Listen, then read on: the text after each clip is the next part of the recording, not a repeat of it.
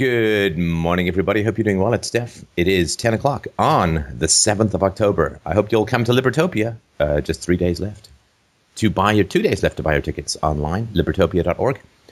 I will be there incessantly hogging the microphone as usual. So I hope that you will be able to check that out. Also, check out my interview on Reason TV.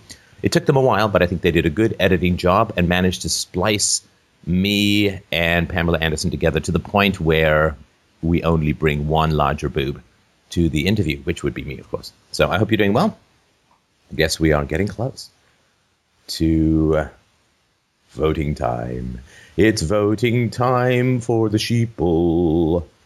And Herbert Spencer was a, a very cool, well worth looking into 19th century thinker, philosopher, sociologist, an all round intellectual raconteur. And he said something interesting. You know, it's always amazing to me how nothing new is new. Uh, so, you know, you hear these arguments from people about voting. They say, well, if you don't vote, you can't complain. Well, of course, George Carlin has some good stuff on that, but Herbert Spencer talked about this in the 19th century. Oh, these arguments are so old. And he said something along the lines of the following He said, Ah, ah, ah, I see how this works. So, if you vote and your candidate wins, clearly you can't complain because you got what you wanted. If you vote and your candidate does not win, you can't complain because you agreed to participate in the process and you agreed to participate by the majority decision. You voluntarily participated in the process, and therefore you can't complain, much as if you can't complain if you lose your money at a casino when you are voluntarily there. So you can't complain if your candidate wins. You can't complain if your candidate loses. If you don't vote at all, you can't complain because you did not participate in the process. Hmm, I wonder what the common thread is in all of these different choices. Well, of course, the common thread is you can't complain. And um, I think that's uh, that's nonsense. There's a good article on uh, Reason.com about voting, which I'll just sort of touch on on here. But of course, your vote is meaningless. There's been no vote in history that, to to the knowledge of the writer, to my knowledge, to knowledge of anyone else, that has ever been decided by a single vote. So there is no. Uh, there's no your vote is meaningless. It is not going to decide the election in any way, shape, or form. Ah, but then people get all Kantian on your intellectual hiney and which is really close to medieval on your hiney. And they say, ah, but what if nobody voted? and then you were the only person who voted, then you would decide the whole election. Or what if nobody voted? Then the system would lose all legitimacy. To which the anarchists can only say, Hells to the yeah! I think we're down for that. But uh, this is funny, you know. The, the Kantian argument is interesting. It is an interesting argument, and I've been had some requests to deconstruct it over the years, which I will get to one of these fine days after the late night bleary eyed slog of the documentary, the Bataan Death March to the Illumination of the Planet, is complete. But um, you don't really find the Kantian argument used a lot in non coercive situations. Right? So imagine I call you up and say, hey, let's go see um, a movie. Uh, Finding Nemo is playing again in 3D. Let's go see Finding Nemo. To which you would not reply, I don't think you would reply, to say, Steph, are you crazy? We can't conceivably go and see Finding Nemo in 3D. Because what if everybody in the whole world decides to go and see this showing at this theater of Finding Nemo in 3D. The lineup would be six or seven billion deep, and we would never get a chance to see the movie. Hey, let's go to Wasaga Beach this weekend. No, because what if everyone in the world decides to go to Wasaga Beach this weekend? We will have to walk over people's heads for statistically about a mile and a half out to the ocean before we got any waves. So that's that's no good. Let's go fishing. no, what if everyone in the entire world decides to go fishing at that spot in that moment? Scare all the fish away. That's a lot of people. Let's drive downtown. Okay, it is 3 a.m. on a Sunday, but what if everyone in the world decides to drive downtown? The traffic will be unbelievable. you get the point. We continually make choices. In fact, the vast majority of the choices that we make are predicated on almost everyone else in the world not making that same choice. Ooh, there's a cute girl at the bar. I think I would go and ask her to dance. I hope that not everyone in the world comes in and asks her to dance, because that would be kind of confusing for her. Or if it's not everyone in the world, I sure hope that Brad Pitt doesn't come in and ask her to dance. Because I can compete with the Danny DeVito on stilts. I cannot compete with Brad Pitt in a wetsuit. The wetsuit is the key. And so we are continually doing all of these things. We are continually making plans on the assumption that almost everyone in the entire world is not going to do what it is that we want to do. In fact, I can't think of a single non coercive, non fraudulent activity like sorry that that we do predicated on everyone else doing the same thing. I mean, we'd like to. I mean, in, you know, I, I I'm going to steal something. I sure hope everyone in the whole world doesn't steal. But that's not how we. So this idea that the the Kantian, the categorical imperative can be used in non-coercive situations, uh, and voting is a non-coercive activity. It's not a non-coercive environment because you are attempting to have your voice heard about which way the guns point. And there's a thought experiment someone came up with which says if an innocent child were being tied to a stick and there were a hundred soldiers or people who were going to shoot that child and all the bullets were going to hit at the same time and no one could tell whose was whose and someone came along and said would you like to be the 101st one to pull the trigger no, no, there's no punishment if you don't. Well, of course we wouldn't, right? We wouldn't involve ourselves in the use of violence if it was simple and easy for us to not do that. And that really is the reality. You know, uh, it's always coming up with the words. And, you know, if you're in the chat window listening to the show, give me some words. It's, you know, a lot of life has to do with just having the right language. A lot of moral decisions just have uh, it's just all about having the right, right language. So people say, "Did you vote?" Say, "No." Why didn't you vote? What's the matter with you? Well, you know, when I was brought up, I was told not to get involved in gang activity. Um, did you vote? No. Why didn't you vote? Well, my vote is meaningless. It's not going to decide the election even if it did decide the election, there's no guarantee whatsoever. In fact, there's every indication to the contrary. There's no guarantee whatsoever that the politician is going to do what he or she says they're going to do. So, given that it's not going to make any difference, I can't control the outcome, it's a violent system to begin with. I chose to stay home and spend an hour playing with my children, which is a definite plus for me, rather than driving, which always takes the risk of getting creamed by a truck. Uh, so I, I decided not to do something that even with a mild risk of uh, uh, even a mild risk of fatality and is a meaningless exercise involving yourself in a violent system where you have no control over the outcome anyway.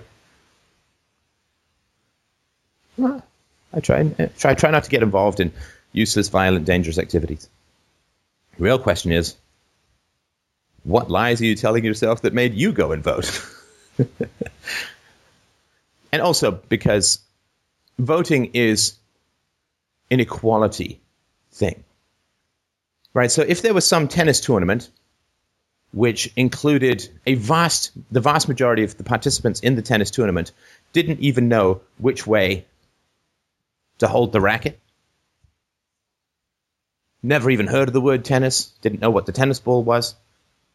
Sort of like if you go to the Middle East and there's some outback Muslim village elders who've never been on a plane before taking the trip to Mecca, they don't how to know how to use the seats.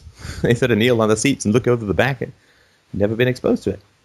So if I'm an expert tennis player and I've been playing tennis, I've got 30,000 hours of practice uh, in, in, tennis uh, and I'm a top seeded tennis player. And there's some tournament where every non playing tennis buffoon wants to go in and play tennis, I, I wouldn't. I wouldn't participate in that. It would be silly.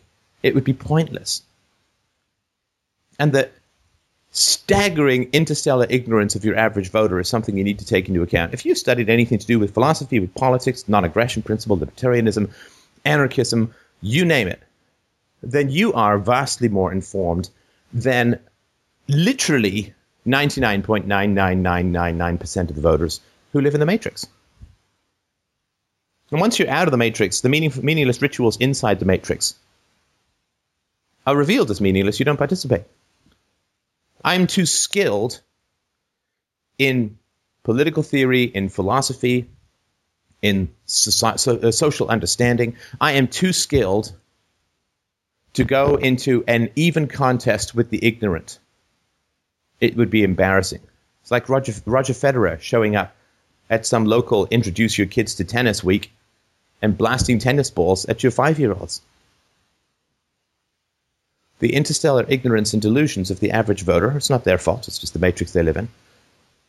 I'm not going to go in and pretend that we're all equal. I mean, that's ridiculous.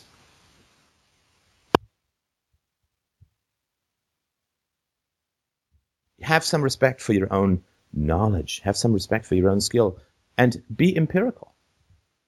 The ignorance of the average voter is truly astounding. It is human ignorance is the dark matter that the physicists keep looking for. These are all empirical facts. I mean, you can just look up how people answer questions about politics. You know, people think that foreign aid is like 20 or 30 percent of the U.S. budget. It's, I think it's maybe 2 percent or 1 percent. No, even less than that. It's a tiny, tiny fraction.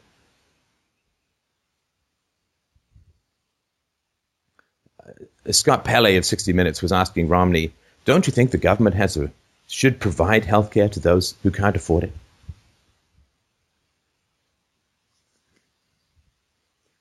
Don't you think there should be a magic fairy that can conjure medical expertise and resources out of thin air at no cost to anyone and provide it to the poor people who are sick and unwell through no fault of their own? I mean, it's a trap. These are all just nonsense. It's all nonsense questions. I'm working on helping out sick people. What are you doing? Well, I'm working on a magic fairy prototype that pulls in magic doctors from an interstellar dimension and gives free health, it manufactures pills out of nothing and provides them to healthcare. Provides healthcare to the poor. Yeah, good luck with that. So anyway, I just want to mention that um, since we needed a few time to queue up the callers, that I mean this voting thing, eh, do what you want, but you are descending to uh, participation as an equal in a truly ignorant rabble and most, of course, the pe- most of the people will fight any kind of knowledge that you bring to them tooth and nail. And I guess I'll conclude with the famous quote. Two famous quotes from Churchill. The first is the um, the best cure for democratic tendencies or a belief in democracy is five minutes conversation with your average voter. He said this after decades in politics. So number one. And number two, he said uh, democracy is the worst system of government conceivable, except for all of those others that have been tried from time to time. And I sort of agree with that. I like living where I'm living versus just about any other place in the world, otherwise, I'd be in that other place. But he's right. Democracy is about the worst system of government, except all of those others that have been tried from time to time. So let's stop trying them. all right, let's move on to the callers. Thank you for your patience. Uh, first up today, we have ah, Tremblay. Ah, Tremblay, how are you? Hello, I'm doing great. How are you? You cannot be calling in with a name like Tremblay and not have a gruesome Quebecois gutter accent. I, it's, it's not possible. So you'll have to try it again with an outrageous French accent, huh? You have to pretend uh, to be the candle in uh, Beauty and the Beast. So uh, yes, I am from Quebec, although I do live mm. in hmm. Ottawa. Well, you've uh, you've cleaned up nicely, let me tell you. Thank you. Um, Quebec Quebecois, the Cockney of Paris. anyway, sorry, go on. Uh, basically, uh, I was calling because I would like to know uh, how how to help with the anger issue uh, because I'm like I'm always talking about uh, the government with almost everybody that I meet. I have trouble speaking about anything else, and it's starting to annoy people, and it's affecting my relationships. Right. For example, with my parents, every time they complain about something, I always point out that, well, the, the whole reason why you complain about this is because the government does this and that and that. And uh, basically, it annoys everybody. And um, I just can't figure out how to stop talking about it, no matter how I try. Uh, right. I, I also get uh, get very angry in my head. So every time I hear about something that the government does that I don't like, I always get very angry, and um, and it's affecting my relationship uh, with my girlfriend. Like for example, I got a, a, a, subpoena recently, about two two days ago, and I have to show up in court, and apparently there's nothing I can do about it. I have to drive two hours to Montreal, and I have to be there. And I've talked to three different lawyers. There's no way I can avoid it. The, I cannot go to court and and like. Uh, but you can, but you go to jail, right? Exactly. They'll send the police after me. They'll have a uh, a arrest warrant to bring me to court if I don't show up. Uh, yeah. So I, am extremely angered about it, and I've been like uh, I've been shutting down uh, for about two days. I haven't really talked to to my my girlfriend. I've, I've just been standing there, staying, stay, being very silent compared to usual, and it just really really affects me and uh, you know, I'm, I'm trying to to to grow outside of that to to don't let these things affect me but i don't seem to be able to.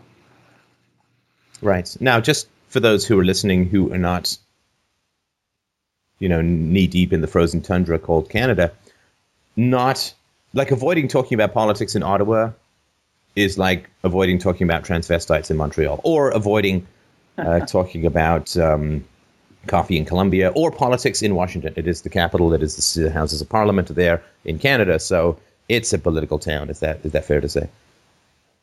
All right. So th- these are great questions, and look, I sympathize. I sympathize. Uh, I mean, it's my job, and it drives me a little batty sometimes, uh, and I sometimes can't sort of shake a, a kind of sense of foreboding, right? Or of uh, almost of dread of, of where the society is heading and what's going to happen and so on. So I, um, I, I, sympathize. Uh, I, I, I think that having a goal of not having it affect you is not is not realistic. Right. So so it, because that would be to not have a brain and a nervous system. So I think saying I, I want to. I mean, I know we all have this Zen fantasy sometimes that when we're really bothered by something, that we can unplug something and, and sort of rise up in a lotus position and look at the squalling, mauling ha- uh, herd of complaining, empty headed animals called human beings, like we would look at an anthill. Like, isn't that curious? I don't want to squish any, but I'm kind of interested in studying how they work. And with this sort of wry, amused smile, uh, float above the turmoil of the land and not be bothered by it. So, there is this fantasy and this desire, and this is what is portrayed a lot in movies, right? You know, the Zen master, the David Carradine, the whatever, right? Hello. The um, the Mr. Miyagi. Uh, these are the people who Hello. Uh, recognize that. Yeah, if you can just wait, please. We're just in the middle of a call. Uh, if you, uh, these are the people who are, who, who see the problems of humanity, but kind of rise above it with a wry and detached smile, and that is not healthy. It's it's everything that is portrayed as a response to crisis in the media is almost the exact opposite of what you should be doing. Like every solution that is portrayed in politics is the exact opposite of what you should be doing. Right? Oh, healthcare costs are too expensive. Let's have more government regulation. Nope, that's the opposite of, of what you should be doing.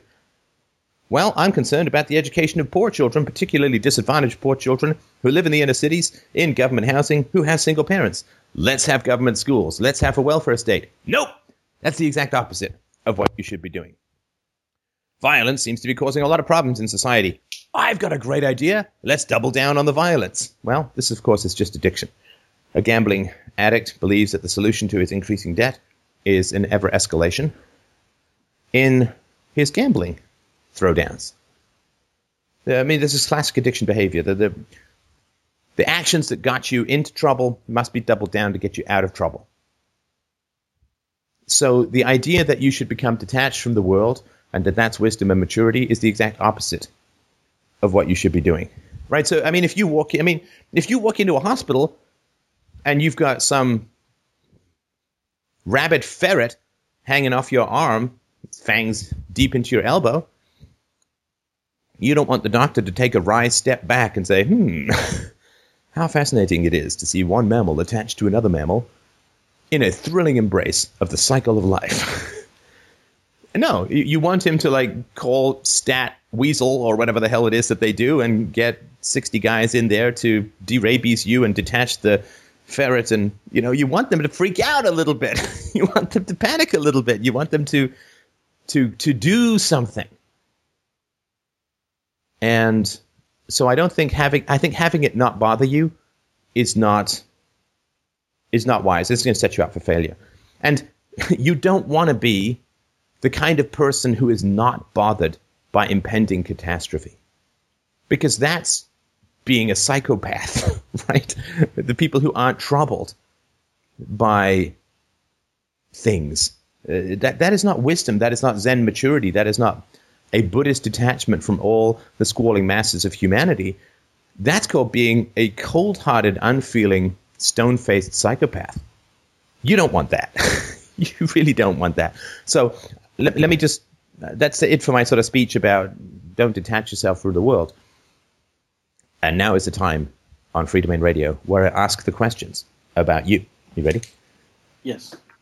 Good. Still there. All right. So, um, what was your exposure to anger when you were a child? Uh, almost uh, almost none. I, I was uh, my my parents were very very calm. Uh, my father stayed at home. Um, there was not a lot of anger uh, when I was younger. Go on. The uh, however, I I was the the pretty much the only one that was hangry in my family. Uh, I became more and more angry as I grew up at about 12, all the way to, I would say, like 24 years old. I got angry very, very easily about, uh, about, uh, I mean, I snapped and started screaming very easily. Uh, eventually, I stopped doing that. But what were you angry about at that time? Well, I, I don't know. Uh, it's just like uh, like uh, when people asked me uh, or put me in something that I was uncomfortable, I was just uh, I was just angry that things didn't work out the way I wanted them to work out. Uh. oh, okay. So if you if you didn't get your way, then you would get angry when you were Okay, and what, what, what were those ages again? Up to twenty four, and you said around around yeah. puberty. Is that right? Twelve. Twelve to twenty four. Up to twenty four. Okay. And what was your what was your father your primary caregiver? You said. Yes. And so when you would start to get angry, which you say you don't remember happening as a child, but started happening when you were in your early teens, when you would get angry, um, how would your father help you with that situation? Well, he would. Uh he would uh, he would try to to just talk about it and then like and see why I was angry and ask me to be less angry. Which how and how did that work? Well, it did help. Uh, at least it prevented it from escalating even more. But I, I had to go through. I had to to realize it myself that I had to stop being angry, which I did at 24. And that's all right. and what about your mother? Uh, my mother is uh, is the most calm person. I've never seen her being angry or raise her voice once in her life. She's very, very, uh, very, very calm. And do you know if there's anything that happened? Because, sorry, is it that you were not, uh, you didn't really experience any unusual anger when you were a child until your early teens? Uh, is that is that right? Pretty much, yeah. And what uh, happened, if anything, when you were in your early teens that changed this for you? Do you think? Um, I think it's more like uh, I was more. Uh, I had more interaction with other people. I think um, I was pretty shielded with my parents, so I don't think that I really had confrontation of any kinds for those first twelve years. And I think when I started having confrontation with others, I was not very prepared, or it was outside. Sorry, um, when you say you had no confrontations with others, what about in school? Well, it's it's so it's it's so. I was mostly like a silent person sitting in my own corner, so I just did things uh, on my own mostly. Um, and So- did you have conflicts with friends? A little bit, but yeah, nothing to really. Uh, well, of course, there there had to be conflict with friends, but nothing really stands out. All right. And do you think that there was anything in your parents' life that they could have been angry about, or that it would not have been too surprising for them to be angry about or upset about? Well, yeah, well, they would have been upset if I had done things that were not. Uh, No, no, no. I mean, sorry, in their life. I mean, were they treated unjustly? Was there were there problems at work? Were they treated unjustly by family or friends at any point uh, where some upset would not have been crazy? Well, yes, my my father has uh, has issue with his mother. Uh, she uh, his father died when he was uh, very young, like four years old, and uh, his mother had to take charge of uh, of a large family, about ten kids, and she she uh, to her like she she really got scared. I think when that happened because she's responsible for now ten kids on her own, and that was And how old was she? she, oh, she was about uh, 30 and it, it was back She had, she had ten children. yes I guess this is before the Quiet Revolution, right? yes Okay. All right. and uh, So go on. And before sh woman could easily go into the workplace. So she had to take care of everybody on her own and i think that she she basically freaked out and she uh, she hit my father a lot and she was very angry all the time at all of our kids. So it really even today he has trouble speaking to his mother my dad. So i think that really really affected him. So your father was uh, hit a lot by his mother, and she was angry at her children a lot. You, I mean, you started off with the excuse, right? I just wanted to point that out, right? that's true You started off with the excuse, and then you explained the behavior. I mean, we don't have to dig into that now. It's just, I just wanted to sort of point that out. That's that's quite common, right? My mother, uh, like my grandmother, behaved really badly. I'm not going to tell you that. First, I'm going to give you all the reasons why, and then I'm going to tell you what she did. I just wanted to mention that. Um, that may be a bit of a habit in your family, but um, okay. So your father was hit, uh, and of course, when you have ten children and one parent who is doing something to have money, right? I mean, she, I don't know if she's working or or what. Maybe it was the state, or maybe it was other people or charities or whatever. But there's not a whole lot of parent to go around for ten children, right? she worked She worked. Okay, so where did your father go? Did they did they go in daycare? no they uh, they stayed at home and took, took care of each other like all, all the kids Oh, so one of them was a teenager when your yeah, grandfather died. One of them was about 14, so he was the, and my dad was the second young uh, oldest, so he was about like 12 or so, and Right. uh, and basically they just grew up together with my grandmother. So when your father was about twelve and his father died, he and one other older sibling were kind of put in charge throughout the day of eight children. Yes, Wow. And did your grandmother ever remarry? uh, I, don't, I don't think she she didn't remarry. I think she had a boyfriend when she was 80 or something, Yeah. and that's about it. All right. And do you know the degree to which her extended family pitched in this in this extremely difficult situation? Uh, I don't think a lot happened. Uh, I, I don't know all the details, but I don't think a lot happened. She was mostly on her own, I believe. Uh, But she, I mean, she, I assume with 10 kids, she's Catholic and there would be a big church environment. I mean, they would help out with the sudden death of a father of 10 kids, right? uh, perhaps, but I've never heard anything about uh, this. Well, what I heard is mostly that they were on their own. Uh, they did have some welfare help, but it was Yeah.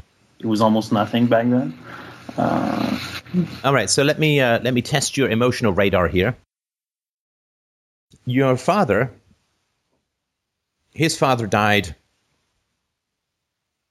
when he was 12, right? yeah, And look, there's just no way that he could have emotionally processed that given that he was suddenly in charge of eight kids throughout the day, right? 5 days a week. yeah. Right. So, what is common between you and your father in terms of the ages we've been talking about? When did you start to get angry? What is common between me and my father? Yeah, when what at what age did you start to get angry? About twelve.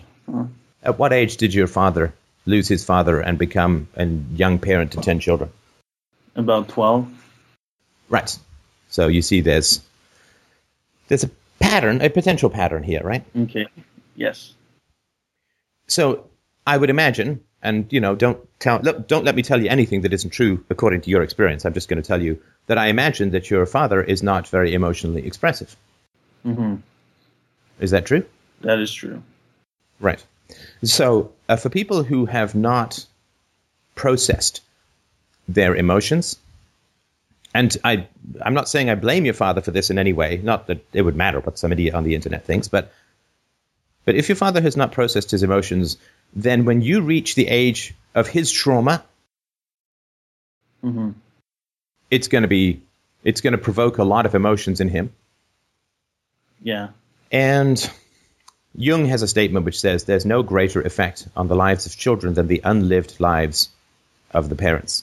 Your father, I would imagine, did not have an overly fun and free teenage experience, right?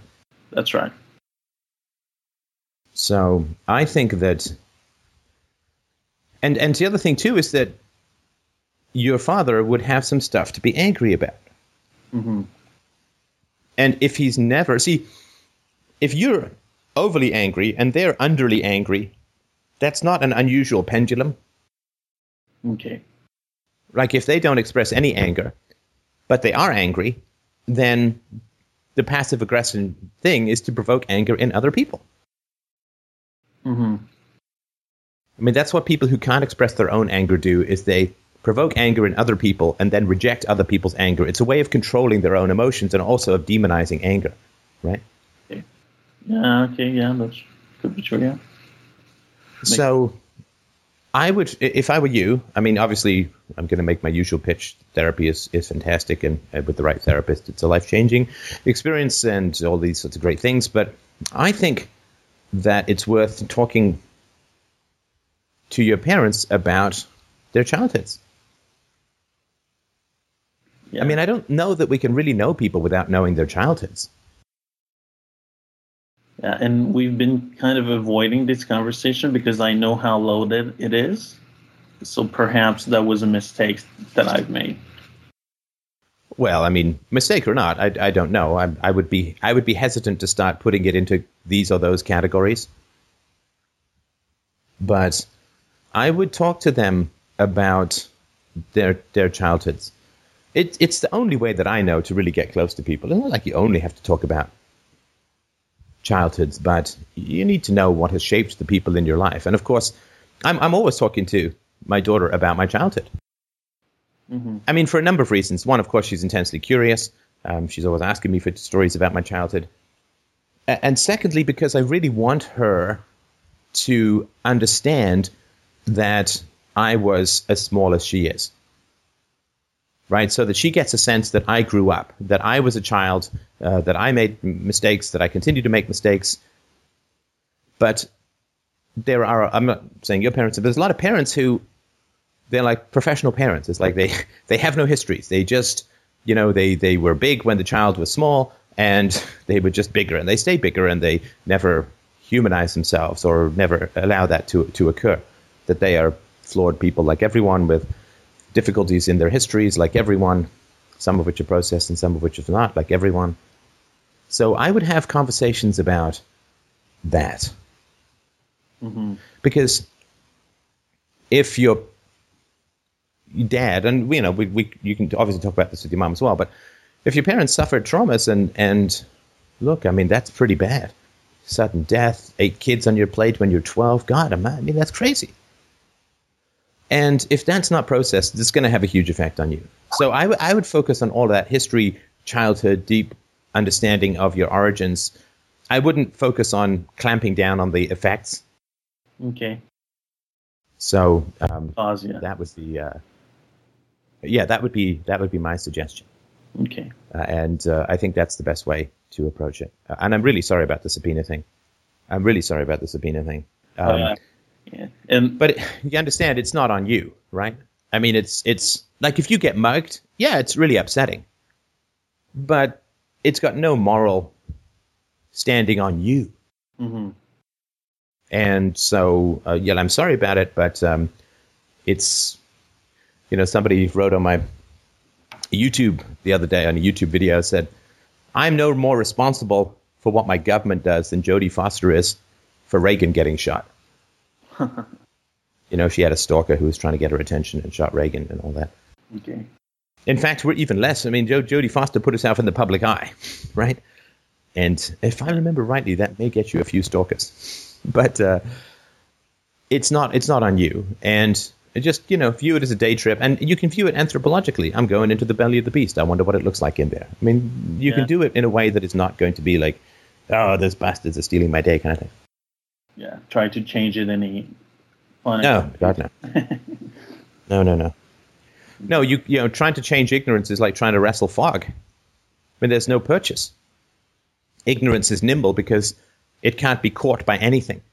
Ignorance is a rejection of reason and evidence, and therefore it cannot be caught by anything. And so, I really, you know, the ignorance of the people around you, the ignorance of your horizontal slave masters called citizens, is impossible to fix. hmm I mean, I think that's that's the important thing to understand. If you get angry, and I, I don't mean get upset about terrible things that happen. I mean, of course, we're human beings, but I think anger is an overestimation of the capacity of change in another person.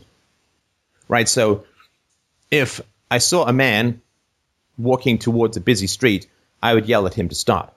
hmm But if I was a long way away and I knew that he was deaf, I wouldn't yell, right? Yeah. I mean, I might, but it would just be a reaction. It wouldn't be anything that I would, you know, or if I didn't yell, I wouldn't say later, oh, I should have yelled. It's like, no, he's deaf. He can't hear you, right? Yeah. And so action is aimed at securing a result. Any repetitive actions that do not secure the stated result are in fact securing another result that is unstated. And if you get angry at your fellow citizens, that is because you have the stated goal of changing their minds, right? Yeah. That's true. But in order to change someone's mind, they have to have a standard of truth that is higher than their own prejudices, right? Their own particular perspectives, their own opinions, their own beliefs. Yes. Does that make sense? Yes. And this is why philosophy is so hard to spread, because you need philosophy in someone else's mind in order to spread philosophy in someone's mind.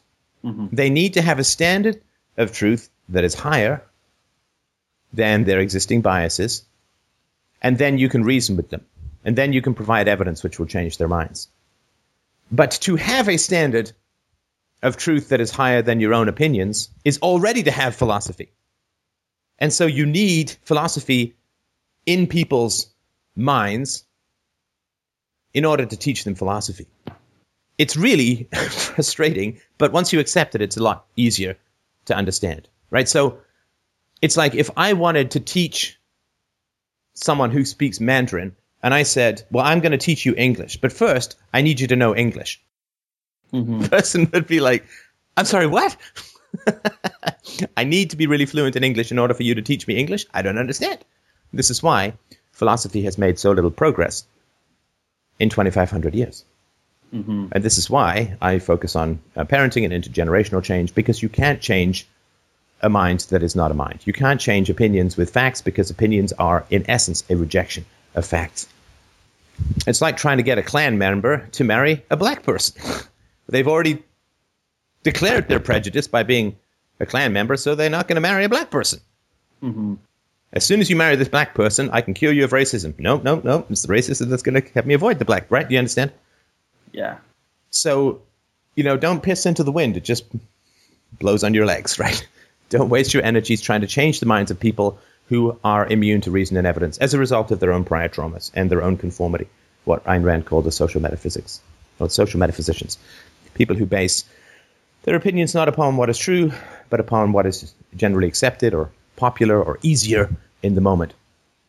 So, in a sense, like in a very real sense, society is like a bunch of ants same level of self knowledge, same dedication to evidence, same focus on the truth at any costs, and so on.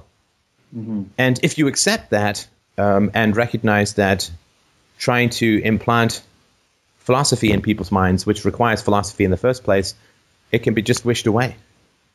Right. It's like trying to develop physics from your nightly dreams. You can't do it because there's no objective standard. Right. The person who wrote the subpoena is basically the least likely to be converted, right? So there's no point of getting angry against this person. Well, see, now you're you say there's no point getting angry, but if you are angry, telling yourself that isn't going to help. Right? I mean, Okay. curing anger, and I had some temper in me when I was younger, but curing anger is a long-term process. Anger is a form of hope. That's what I'm saying, right? Anger is a form of hope. And I think that hope is very dangerous. I just recently argued this in My Enemy the Soul. But hope is a very dangerous emotion because hope will impel you to action, and hope will attempt to bring you closer to people, and hope will attempt you to work to resolve situations or problems or ignorance or whatever. Right. The first question I ask myself is Is there hope in this? Okay. Right? Mm hmm is there hope? And Uh, if you're not 12, right, and you're older than that now, then you have empirical evidence. Is there hope? Well, And if there's not, a- anger, the reason we hang on to anger is to avoid the despair of hopelessness. And the despair of hopelessness is essential to go through. Whenever you stop doing something, like if you're addicted to anger, I'm not saying you are, but if you are, then you're an addict, right? And if you're an addict, then the behavior that you're engaging in is to avoid some other emotion. And we keep these false hopes. Like there's this old myth of the will o' the wisp, this floating light that would lead people into marshes and they'd get lost there and all that. Well, that light is hope. Leads you into marsh, you get lost. hmm And a lot of why, what I do is designed to eradicate false hopes. Right? This is why I say to the political people, go for it. I know it's not going to work, but you need to know that. So you need to put everything and a half into what it is that you're doing. And that way, you cure. Okay. And the same thing is true if people are embedded in abusive relationships. I say, go talk to people, go talk to people until you break through or you break out. If you break through, fantastic. If you break, like if, if you can continue to try and you continue to get abused and it escalates, and eventually your hope is going to extinguish. And that's mm-hmm. called freedom. Right? The only freedom is freedom from illusion, fundamentally. And your activities in the political realm have not changed people. In fact, it's only alienated people. Yeah. And so uh, I would examine that. You want other people, right? We always have to live our values before anybody else will accept them. If you want other people to accept reason and evidence, then you need to first accept the reason and evidence that other people don't accept reason and evidence, right? Okay. So anyway, that's sorry. That's hopefully the end of not too uh, useless uh, a lecture, but uh, it's a great question for sure. Thank you, Stefan. You're very welcome, man. Do uh, do drop me a line. Let me know how it goes. Thanks. All right. Sorry, somebody's uh, not doesn't is confused by anger as a form of hope. Um. Well, if you were on a spaceship going to Mars and you are uh, something happens to your oxygen and you think you might make it, you're going to feel all these emotions, right? At some point, if you're halfway to Mars and you run out of air, there's absolutely no possibility that you will survive. Zero possibility whatsoever. And at some point, you're going to accept that and you're going to be resigned to your fate. I mean, that doesn't happen if it just blows up. But if you have, you know, a couple of days, you're going to go through a lot of emotions and you're going to, oh, what can I do? What can I do? And the anger is trying to find a way out of the situation. I'm angry. I'm frustrated. I'm upset. But at some point, you're going to get, well, that's it. Um, I'm going to die. I'm going to run out of air and I'm going to die. Now, at that point, well, you're no longer angry because you've given up hope that you can survive the situation. So, all right, let's move on. Yes. Uh, next up today, we have Dave. Good morning. Davey, Davey, give me a question, do. Go ahead, my friend. Uh, yeah, I'm a public high school teacher. Um, I watch a show all the time, and I hear you talk about uh, public teachers, uh, public high school Uh, teachers. can I insert the word trash in that? You hear me talk trash about public school teachers. Uh, but anyway, go on. Right. Um, But if you listen to the show, you certainly would not be in the general demographic, I think. But please go on. Right. Well, uh, so let me set this up. Um, I watch your show all the time. I was already, as a teacher, kind of an outstander because I was a Ron Paul supporter. Um, think I came across your channel, saw one of your videos where you were saying, you know, you shouldn't vote at all, and I was um, totally agreed with it. So started watching the guy with the bald head with the red room, and you were like Max Headroom on my screen for a while. And uh, Yes, but it's cunningly the red has been covered up with the black. So I know, and these are yeah. the two colors of anarchy, and that's what I'm working on. But anyway, go on. it threw me off. Uh, and so I, I did hear you talking about two weeks ago about teachers and lesson planning. I hear you also talk about how often teachers teach on average, those types of things. And also, you know, uh, the way you talk about uh, public school teachers is kind of like the way I think about police. Uh, if I don't like the institution, you know, I don't like police. Uh, we just kind of assume that they all hold certain beliefs or that they all support the system. And I know you don't think that. Sorry, when you say we assume that, what does that mean? Because Uh, you, you suddenly went from Steph, you say this, to we assume this, and that's kind of a switch, right? or that you know that that teachers just s- support the system that they're in, that they support the government system, that they I- want it to. I look to be fair. I mean, there is a system, and there are a lot of teachers protesting any kind of cut in in tenure and and all that kind of stuff. I, I've never said that all teachers believe the same thing. I mean, that's a form of collectivism. Right. I don't, I'm not saying that you you know. I just mean the the general portrayal. Um, and I mean that's I think it's normal. But I I know you've also said I was recently listening to one of your talks on um, how we win arguments, how we win political arguments, and you said you've you know you have talked to a lot of teachers that are they're not crazy about the system. They don't agree with it. You've talked to politicians that they don't agree with the system. You've talked to police and they don't agree with the system. So there's plenty of people within the systems that don't agree. But I thought I would let you just ask me questions um, as a, a public school teacher about what are my thoughts about the system, just so that listeners could hear, you know, there are public school teachers that think this way.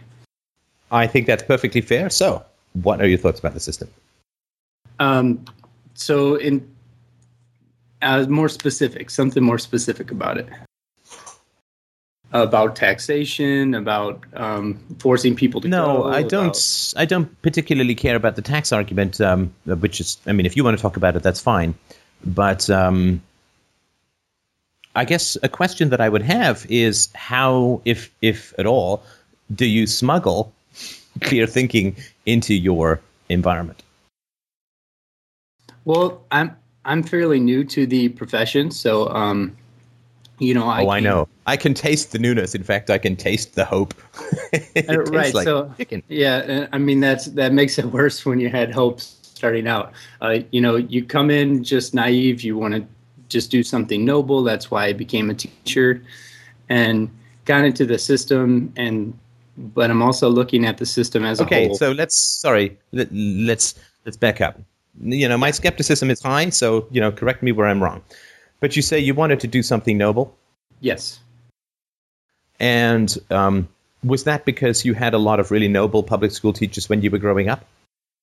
uh, you know, I had some. Yeah, I had some decent school teachers when I grew up. Yeah, Oh no, no, I didn't say decent. Sorry to be annoying. We have to be precise, right? You said that you wanted to do something noble, and I'm not disagreeing with that. I'm just trying to understand where that came from, right? right. But uh, so, for instance, like when I got into philosophy, uh, I did want to do something noble, and that's because to me there are a lot of insanely brave and courageous philosophers, far braver than I'll ever have to be uh, throughout history. And so I sort of had precedents to work on. I don't recall from my own experience and from none of the people that I've talked to noble public school teachers. The only noble public school teachers seem to be like, you know, the Stand and Deliver guy, John Taylor Gatto. Uh, they're the ones who seem to get pushed or kicked out or leave the system in abject horror. Uh, so uh, that's my question. So if you if you thought that public school teaching was noble, it must have been because you had noble public school teachers as an example, right? Well, I did. I mean, I had some, and I'm um, my field is my math teachers, my math classes. You know, I respected them. I'm not going to say that you know they were eh, blowing my socks off. Uh, Public school wasn't that way for me, but you know, I So was it fairly true them. that you didn't have noble examples before you wanted to go and do this noble thing? uh, not noble like you're saying. You know, like uh, you know, like you said, the the stand the del- gentleman from Stand and Delivered. Not like that. Not necessarily, but they did. Because noble is a word. Sorry to interrupt, but noble is a word that public school teachers use a lot, right? Like I, it's all for the kids, and it's all you know. But but it's a word that is talked about a lot without really any evidence, other than the fact that unions and other public school teachers seem to want to push noble people out of the profession as quickly as possible, which is why. What is it? A fifty percent dropout rate in the first five years? Oh, right. Yeah, it's more than that. I think it's like fifty percent in the first two years, and then fifty percent more after the first five years. So it's like really Michelle Rhee, right? I'm sure you know the story of Michelle Rhee, um, the the woman who took on the Washington public school educational system and actually improved the results of the students after many years of incredible declines. She fired teachers, she reformed schools, she fired principals, and uh, she was kicked out. right. I mean, she had a she had a plan which was going to allow teachers to earn six figures salaries if they improved the uh, marks of the of the of the students. And uh, you didn't even have to join this plan. You could just stay on your old plan, and you you know everything was guaranteed. And the union wouldn't even let it come to a vote, and nobody protested that. So the evidence does not seem to be that there's anything noble, because noble to me would be noble is when you sacrifice your own interests for the good of needy others, or your own immediate shallow interests, right? Prestige, money, security, or whatever it is, right? Yeah. And I can't think of or see in some fairly extensive, you know, I've seen John Taylor Gatto speak and interviewed a whole bunch of people and read a whole bunch of books. I haven't seen nobility in the public school teaching profession. And this doesn't mean that individual teachers, I don't know, can't be noble or whatever. But if you've had a 12 year exposure to a system that is pretty crappy, and then you say, well, I really want to go into the system to do good and be noble, I just have to admit some skepticism, if that makes any sense. Right. Well, uh, not to get hung up on that. I, I mean, the reason that I said that was just compared to you know other professions that I was considering, just um educating kids or you know making something good for kids or Okay, great. So educating kids. So, um, so how do you educate? How do you bring a true education? You know, reason, evidence, ethics, uh, all that kind of stuff. How do you bring critical thinking into your into your classes? Well, I mean, I would not necessarily say that, uh, you know, we're kind of forced within the system just to deal with what we're given the uh, the curriculum that we teach. So we don't actually get to choose. The teachers don't get to choose themselves. It's really that we have to kind of shovel what's already there. So I'm I'm not the best person to ask. You know, how do I change it all? Because w- no, no, no. I didn't ask how you change it all. You said that you went in to do something noble. Now, something noble would be to teach kids how to think critically. Right. And so I'm asking how you do that because you, I mean, you brought up the nobility thing, right? Right. Okay, so how do you bring uh, reason, evidence, and critical thinking to your kids? You say, well, there's this lesson plan. Sure, there's a lesson plan, but you're the one actually talking. There's lots of different examples you can give and stuff like that, right? Yeah. Well, the lesson plan, I mean, that was something that I wanted to address. Just, you know, we could go back to that. I just kind of wanted to um, just let you pick my brain on some things, though. Uh, but the. Oh, I'm trying to pick your brain, and you're not giving me an answer if you've noticed, right? I'm asking well, how you bring critical thinking to your students, and you're not answering. Uh, and it's fine if you're not answering. You don't have to, of course. It's just a show. But I just really want to be tell you that I'm aware that you're not answering.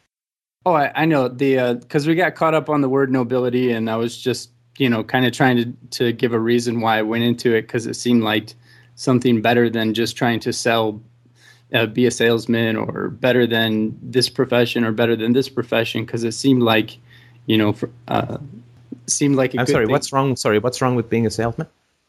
Being, being a uh, salesman is being in a voluntary win-win negotiation, right? Being a salesman is you have to attempt to convince someone of the benefit of your product without the use of state force. It's right. It's a, that's a voluntary. So you're looking at the, the public school profession, the teacher's profession, which is, as you know, as you know, as a Ron Paul supporter, you know, is funded on coercion, is exploitive of children, promotes incompetence, and tends to push out competence. And anybody who does care about the children gets ejected from right. the system. And so you're holding that coercive, exploitive, destructive system as somehow noble and more superior than a voluntary exchange of values called an economic interaction or sales, you know, attempting to convince someone of the voluntary value of your product rather than being able to coercively enforce it. I'm just not sure how you get to call teaching noble and a voluntary interaction called being a salesperson as less noble. I I wouldn't, and I and I'm not really actually trying to portray that. So I apologize if I did. Uh, I was just saying, you know, having tried different professions, usually when you're within the profession, uh, you know, if you're in a business trying to sell things, usually you're just trying to impress your boss. So it's not really that you know you go to work with the cause of I'm going to sell great things and support entre- entrepreneurship today. You really just try to impress the boss or something like that. Or if you worked an hourly job, you were really just you know sometimes a slave to your boss or a slave to the cause or a slave sorry, to the business. Okay, so now you're using the word slave to a voluntary interaction where you are being paid by someone to do something. So that's a slave interaction, but there's a possibility for nobility in a coercive environment like public schools. Are you sure you're a free market supporter? Because it really doesn't. This is all perfect Marxism, right? Well, I think I'm just getting caught up on uh, you know the definitions of words. I was just trying to explain why why I started out as a teacher because I do not agree with with um, you know basically the public school system now. Uh, don't I don't agree with forcing anybody to go to school. I don't agree with you know the use of force at all. I don't agree with getting the funding. And you have to hide this from the children, right? Well, I mean, yeah, I mean, now I haven't been teaching that long, so this is you know fairly recent that I've come to you know just um, understand your your uh, explanation. Well, sorry, when did you, how long have you been a teacher for? Uh, this is my third year as a teacher. And when did you get into Paul? Was it 08? Uh, no, it was in this last election. But I mean, I, so like libertarian libertarianism, like the last year or two. So after I had become a teacher, Oh, so after you became a teacher, you got into libertarianism? Yes. Okay. Okay. All right. And and and for that, I sympathize, right? Because that's right. That's not the easiest progression in the world, to say the least, right? Right. And so, I mean, I'm you know, I'm, I wasn't all that big of a public school supporter. It's not really that. I was just trying to give an explanation why I thought being a teacher would be a good idea. I'm not knocking any other profession. I'm just saying the experience that I had in No, come on, come on. Let's be honest. You you started saying that there was, you know, that you could do some noble stuff or you wanted to do noble stuff. Uh, Right. And you you did disparage other professions. You said that you know being a salesman was less noble, and also that if you're a slave to your boss, that's like. I mean, let's be fair. I mean, I, I don't. I mean, these opinions don't particularly offend me. They're very commonplace. But um, when you say that you weren't trying to do these things, I mean, you may not have consciously been trying to do them, and you'll hear this when you listen back to this on the show. Right. That um, that. That, that is what you were doing. What, what you, whether you wanted to or not is, is immaterial. I mean, that's what you were doing, right? Yeah, and I, and I, that wasn't my intention. It was just to explain my ex- experience with what I had, you know, places I had worked and things. Right. Okay. And is there anything else? Because we got a whole bunch of uh, uh, callers on the line. Is there anything else that you wanted to mention before we move on? Um, well, I, if there were if there was any questions, you know, like I said, that you wanted to ask me about, you know, do I support certain things within schooling? Uh, if you wanted to ask me anything like that, um, and I was Well, no, because bring- if I'm look, if I'm asking you as a teacher, if I'm hmm. asking you just as a person, that's not a particularly interesting conversation. If I'm asking you as a teacher, do you support the system, and you say no, but you're participating within it and you're hiding the immorality of the system from the very children that it's exploiting, then that's not particularly noble, right? So if you go into a system founded on coercion, and then you actively hide that coercion from the children and pretend that it's not there, I don't see that as noble. I don't see hiding the coercive nature of the system that they're truly enslaved in, and really that their parents are. They're really just the uh, excuse. So you're in this system where you tell children don't use force to get what you want, but your union, again, I'm not saying this is voluntary, you, know, you have to be in the union, but they use coercion all the time to get what they want, and you can't say this to the children. You can't say to the children, well, you shouldn't use force to get what you want, but I'm paid through the coercion of state violence. There's so much that you have to hide from the children that it's hard to see. With all sympathy, you didn't invent the system and so on, and teaching is a great profession. But there's so much that you have to hide from the children. And there's so Oh, much hypocrisy that you have to have in your role, where you have to say to children, don't bully. Now, I'm afraid I can't come to school tomorrow because my union has told me that we're on strike. Right. Yeah. Uh, like I said, this is this is something I've come to recently. So I mean, that's was not my intention to go. If I would have known it would have been like that, or if I would have, you know, had the same mindset or the same philosophies that I had now, I would not even be going into the system. So it's just well, kind of- or you would be sorry, or you might be going into the system and you're going to say, "Well, I am not going to hide the truth of the system from the children," right. and that doesn't mean that I'm going to, you know, lecture them every day about libertarianism, right? Right. But you know, if if the children uh, are being aggressive, then you can say, well, the rules are that you're not allowed to be aggressive. Now, the reality is, and I don't agree with this. You can say this, but the reality is, of course, that this whole environment is aggressive, right? I mean, if your parents don't pay taxes that support my salary, they go to jail. If you don't come to school, um, you know, you you can be a you know, found a truant, and your parents can can go to jail. And uh, you know, most of the money that's going into the system, seventy five percent or more of the new money that goes into the system, just goes to pay people who aren't even teaching, retiree benefits and so on. And if anyone tries to stop that, they'll go to jail. And so there's a lot of coercion that's in the environment as a whole, but you're not allowed to do it. You know, and I'm that's the system. I don't agree with it. I'm, you know, I'm trying to sort of wake you up to the way things are, uh, and I'm sorry that this is the system. It's not something I'm proud of. I didn't create it, and trying to be honest within it. But tho- those are the facts. Right. I'm not saying you should do that. Understand? I'm really not. I, I don't. I mean, I can't even imagine what the results of that would be. I mean, because of course, you know, all teachers know that the children go home and talk to their parents. Hey, what Right. did you learn at school today? I learned that I'm in prison. I don't want to go back. Right?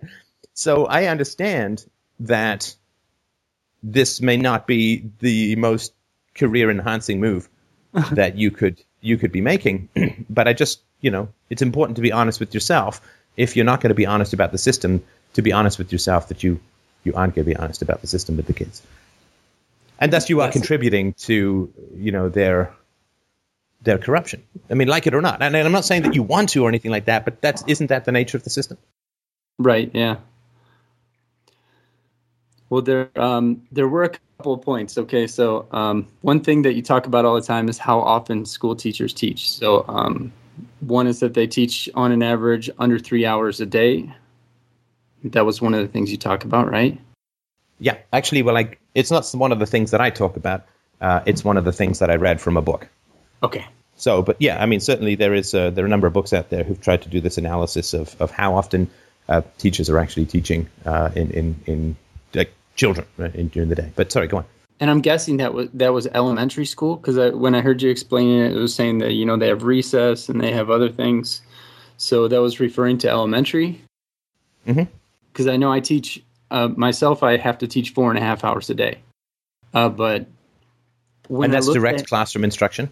That yeah, that's that's actual time just scheduled to teach classes, and there's so there's no recess or you know in high school it's nothing like that. So And that's not time between classes. And again, I'm just trying to be really precise. That's you know, that's no, like there's another. you're there's- actually opening your mouth talking to students who are already settled and, and waiting to learn, or is that you know well they got five minutes to settle and this and that. No, there's five minutes before that. Then they come in for an hour and a half class, five minutes, and then they come in for an hour and a half, and I teach three one and a half hour classes. Okay, but with um, with ten minutes in between, like five minutes to leave, five minutes to come in. Five minutes, and then then the, the class starts. And then one and a half hours later, you get another five minutes to go to the next class. So the passing Okay, period- so it's actually so in in three classes that's half an hour less than what you're saying, right? No, I'm saying that you could add an extra 15 minutes for three classes then, because they actually have extra time on there. Uh, maybe my math is you're the math teacher, but just help me understand this. If you're teaching three classes, which there are five minutes before and five minutes after, right? That's six times, right? Six times five, or three times ten, which is thirty minutes uh, of the four and a half hours where the children are going from one class to another. Right, and that that does not count as the part of the hour hour and a half. So the hour and a half starts after you've had five minutes to get to class. Oh, I see. I see. My mistake. I apologize. Okay. Well, I think that's that's good to know. That's good to know. So you're teaching. Uh, f- is it four and a half, four and a half Four- hours a day? it's four and a half hours a day, and that's that's pretty much in my state. Uh, I'm from Texas, um, but Right. the another thing that I found interesting. I mean, I I would have thought, you know, well, that's still not a lot of work. Four and a half hours for most people's workday is not very long. I would have thought, you know, the instruction time is that's when the teacher's actually doing the quote unquote work. Um, but then when we look at China, I looked at China and how their teachers teach, which their teachers are excellent. I've seen how their teachers teach, and they spend only one and a half hours a day teaching. They teach two 45 minute classes, and the rest of the day, rest of the day they teach or they um, work with their master teacher, which is like a mentor. And they do go and uh, spend time in the classroom while he or she is teaching and learn from a better teacher and they spend most of the rest of their day six to seven hours just planning with their master teacher. So only one and a half hours is spent in china teaching per day. Um, and you feel that Chinese teachers are excellent? oh i mean i've, I've seen the way they are. Uh, i don't know. They do excellent in our culture. I mean that's not going to make you know our culture want to learn but in their Well, I mean, I, in, from what I understand of the Chinese culture, individualism, critical thinking, reason and evidence, philosophy, uh, not not really strong in the Chinese culture. not strong but if you if you look inside their schools i mean it's uh, more of the prussian style like you talk about. It's even worse like that. Um, but they're actually the the kids themselves and the families they support what they're doing. At least you know they're they're going for it. Um, Well, They're- but that they support what they're doing is not. I mean, Hitler was voted in democratically, right? That's not always a great argument as to the virtue of the system. Um, and it would, of course, it would be fascinating to see what would happen to a Chinese teacher who decided to pull out some Lao Tse and uh, really start to, or some Socrates and start to teach some critical thinking. Uh, how long that person would oh would last in that in that system? I would imagine it would be measured in the milliseconds, but uh, but i mean shall, uh, as as far as just you know them reaching their intended goal within a school or or you know within their government however you want to look at it they intended to teach this material and they're kicking butt at that. I mean they're doing good at what they intended to do. I'm not supporting the virtue of it. I'm just saying that they made this goal and they reached it. Um Yeah, listen, uh, look, I don't have any particular problem with how long teachers work. Because for me to have a problem, I mean, I think it's it's in teachers say, "Oh, we work so hard, we work so hard," and I think that there's some, you know, my issue is with is with with teachers saying that they work so hard. And uh, my my issue is not with teachers should be teaching ten hours a day, because that would be crazy. I have no idea. I have no idea how long teachers should teach. I have I have no idea whatsoever. Now, when teachers tell me, "Well, we work so hard," well, of course, I'm going to have some questions with that. And you say four and a half hours. It's good to know. Good to know. Sorry, but um, I've because I, I don't know what is optimal learning for 21st century incredibly intelligent children. The schooling system was designed for children about half as intelligent as children now, just based on the Flynn effect, right? IQ goes up every generation. Right. And it was designed, uh, you know, pre computers, pre-internet, pre-cell phones, pre whatever, right? Uh, I'm, you know, quite interested in the unschooling thing, where children don't go to school and nobody has to spend any hours a day being a formal teacher. I think that's quite a fascinating uh, idea. So, I don't think you should work more. I don't. I mean, maybe you should work less. Maybe you should be available as a tutor to help out unschooled or homeschooled kids. I don't know. Uh, so, uh, so I just sort of wanted. So, if you say, well, you know, the teachers in China only work an hour and a half. I don't know if that's better or worse. I don't know if that's right or wrong. It's certainly different. Um, was, but um, I just wanted to sort of point that out. I, I was just making the point on that, you know, because uh, I think you it would seem that it would be correlated. Okay, they only work teachers only work two and a half hours a day, according to studies. It doesn't seem like they're doing much work. So, I mean, obviously they're not working that hard. That means they should have bad results. No wonder they're having bad results. But then when you find out some teachers are only teaching an hour and a half a day and they're kicking our butt, uh, it's not. Well, somebody's just written, sorry to interrupt, somebody's written on the chat room very few Chinese go to school after the age of 11, and the ones that continue into high school are highly motivated. Um, well, and, and so remember, that, in China, the nail that sticks up will be hammered down. They are the Borg, no individual thinking, all are obedient or kicked out of school. So, I mean, again, I don't know, but um, uh, well, that, that is. Uh, that would point to you know that would point to why they're able to be to be successful in that way or see you know what they report the numbers as those are basically you know only their top kids only make it through so that that would be true and that's a fair point all right listen um, we got more callers uh, so i really appreciate you calling in and uh, i hope that you will consider bringing some critical thinking which i'm you know obviously you have uh, to some degree uh, think about bringing that in uh, to to your classrooms um, and uh, if you do, uh, I certainly would be interested if you would drop me a line. Let me know how it goes. All right. Thanks a lot for having me on the show. Thanks, man. Bye. Uh, next, we have Loki. Loki. Hey. Hey. Uh, hey. So, okay, you can hear me good. All right. Um, okay. So, uh, shall we go for the um, logical slash discussion topic, or are we, are we going to go for the emotional um, depths of the soul reaching into my well this be your show past. my brother so what whatever no, you want to talk no, about i'm, I'm, I'm going to force i'm going to force you to take a pick. You're going to take your oh let's do logic. Let's do logic. logic. I like i like me the logic.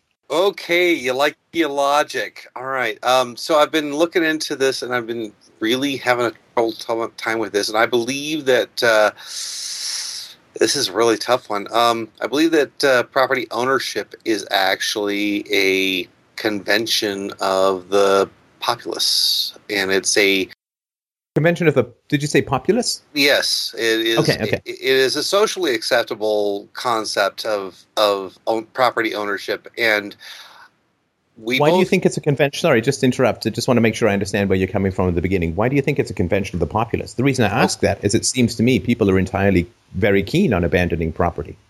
Well, well, certainly they may be.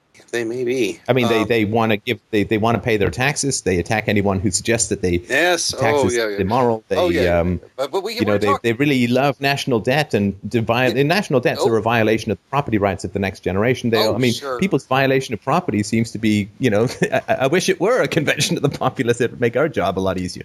No, don't no, don't strawman me there. That that's that's easy. okay, yeah, okay, sorry. okay. I'm not trying to strawman you. I'm just trying to understand where you're going from, my brother. All right. Well, we both we both would agree that if you have a state society, if you have a government society, that uh, you know the population has bequeathed all that they own to the throne. So uh, let's just screw that whole idea because that's just bullshit.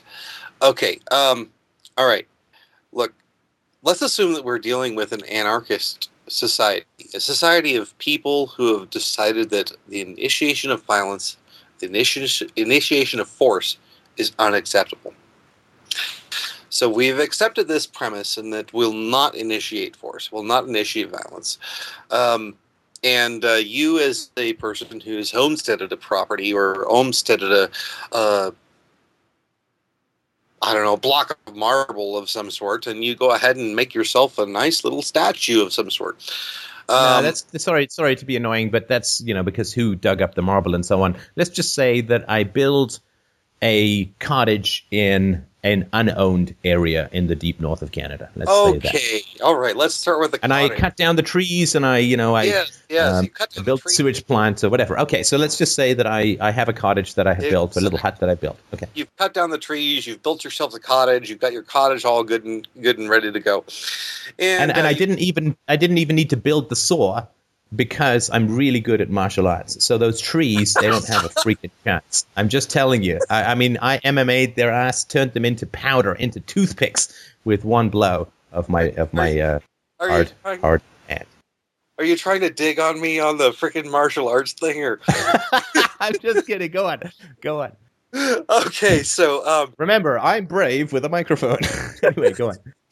All right. Well, let's just assume that yes, you've built yourself your cottage out of uh, whatever, and judo chopped it, as uh, uh, Rash Mickey would say. Um, you've got uh, you've got your your cottage there, and the premise of the society that we have is kind of like what uh, the Zeitgeist movement or the Venus, Venus Project has decided to make their claim upon. Is that uh, well, we've got uh, you know replicators that can just like instantly replicate whatever it is that you want, and so nobody has any claim to ownership, at least perpetuity of ownership for a item or a, a structure or whatever the hell that is. Um, Wait, but, wait, wait. How does me? Sorry, how does me building a cottage tie into the replicator idea? Um, okay, well, the uh, general concept of the Zeitgeist movement and the Venus Project is that, well, we've got these machines that can make everything that you've ever wanted at the snap of a, of a, of a finger, right? And it, it it's kind of like reduces the uh, the rarity or the scarcity of a lot of products. Um, Not really. Well, I mean, I, I, I No, because look, I mean, you need you need the power to to power the machines. Somebody needs to invent the machines. You need to divert resources to build the machines, and each one of those machines can only produce, I assume, one good at a time. And so, which goods is it going to produce for whom? Uh, and uh, what what are you going to do when the resources to produce those goods become scarce? Uh, having a replicator, uh, th- there is no way. There is no way to jump out of the laws of economics. There is no way to do it. Uh, and and so the idea that that we can somehow get rid of scarcity with replicant machines uh, does not uh, does not does not matter. It, it doesn't it doesn't cease to exist. Like we have like a hundred times more food now than we did in the Middle Ages. Probably a thousand times if you look at right. And so in a sense, but, but does that mean that there's no need for economics in food? No, of course there's every need for economics in food. In fact, we only have all of this excess food because there's some uh, economics, uh, some free market principles still operating in the agricultural industry. So the idea that um, that we can through like email is this massive replicant system, right? But we still have to fight spam, and every time we read an email, it, it takes a few seconds out of our life and all that kind of stuff. So uh, the idea that there's some replicant that will allow you to vault out of the laws of economics, uh, I, I don't think is valid. Anyway, but go on.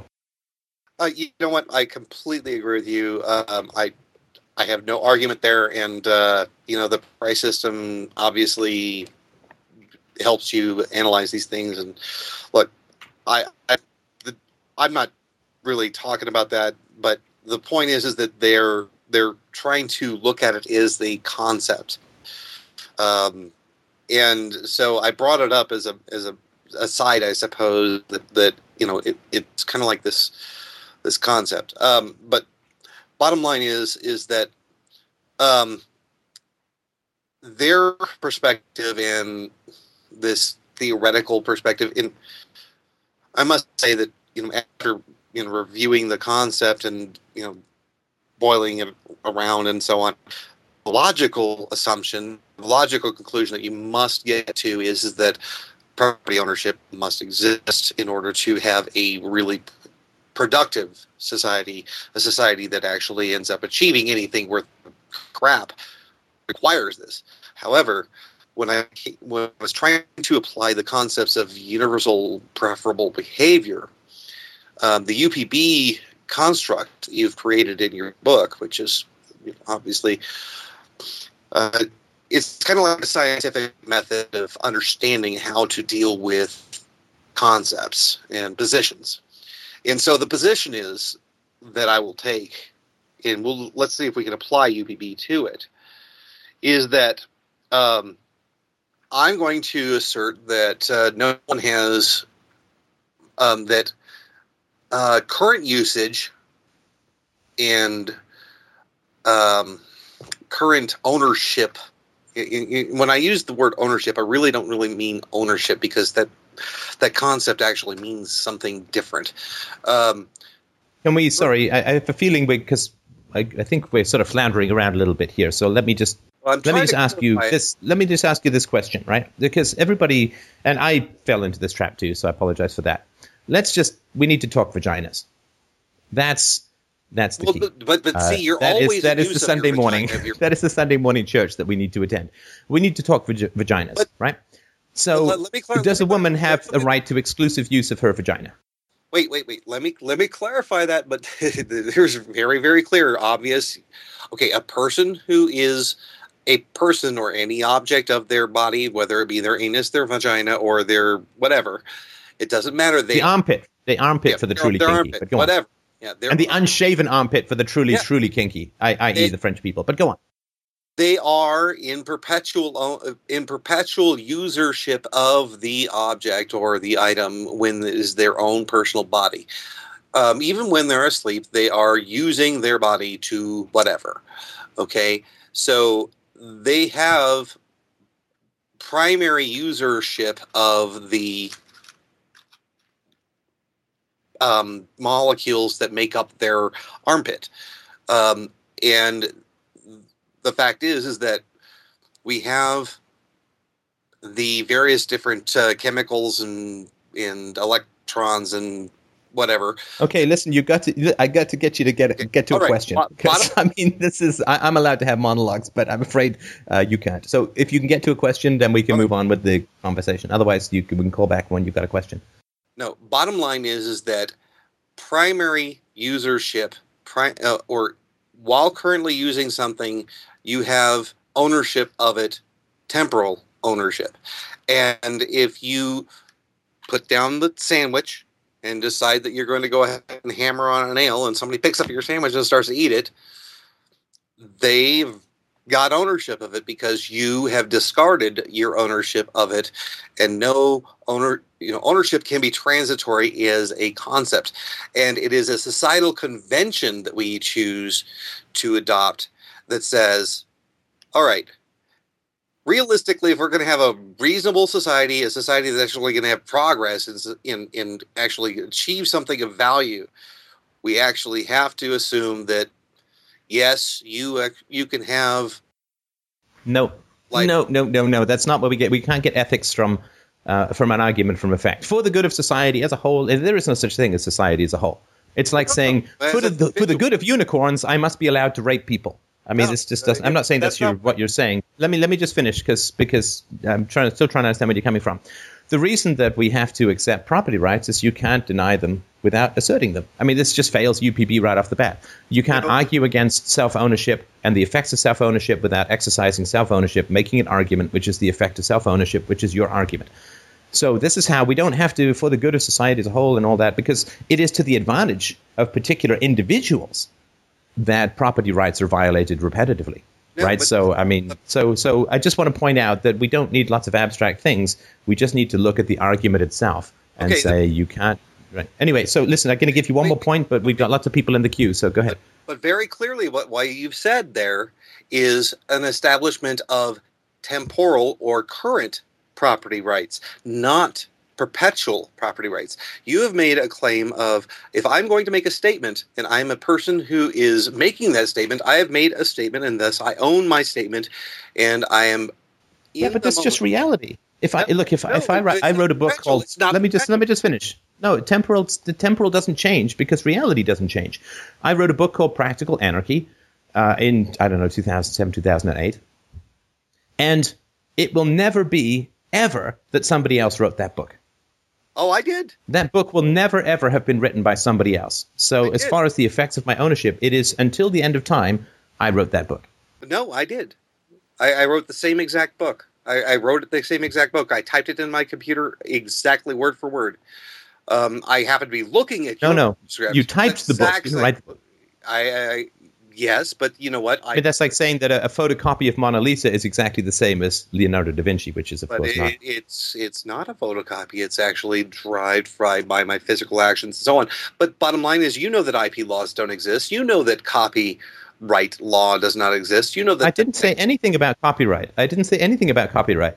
It is Right. a fact. And look, we're going to have to move on to another caller because we're kind of going in circles. But it is a fact from here until the end of time that I wrote that book. That doesn't mean that I support copyrights. I'm just saying that it is a fact from now, from the time I wrote the book until the end of the time well, we that I wrote the book. we can share the same expression of thought and the same thing. That does not you know one ownership does not preclude the other. That's that's like a, a that's a conflagration of the term ownership.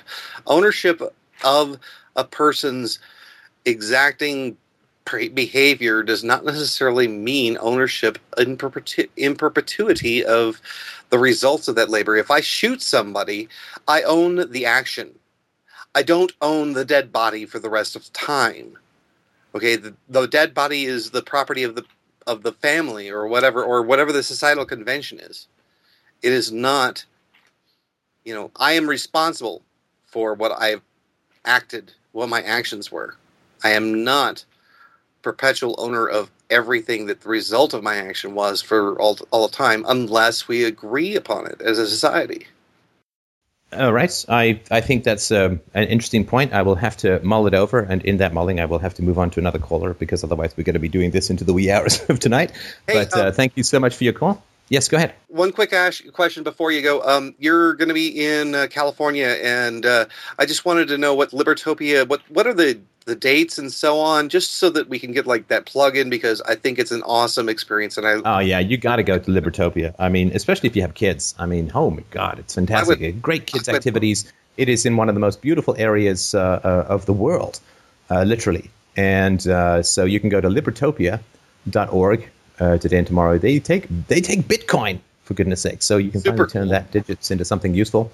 Uh, and uh, I'm going to be the master of ceremonies. I'm going to be hosting the whole thing. I'll be on stage for the three days. I'll be opening and closing speeches. Uh, will be me. I mean, and look, I mean, maybe you think I suck, which you know, occasionally I Oh, will agree with awesome. you.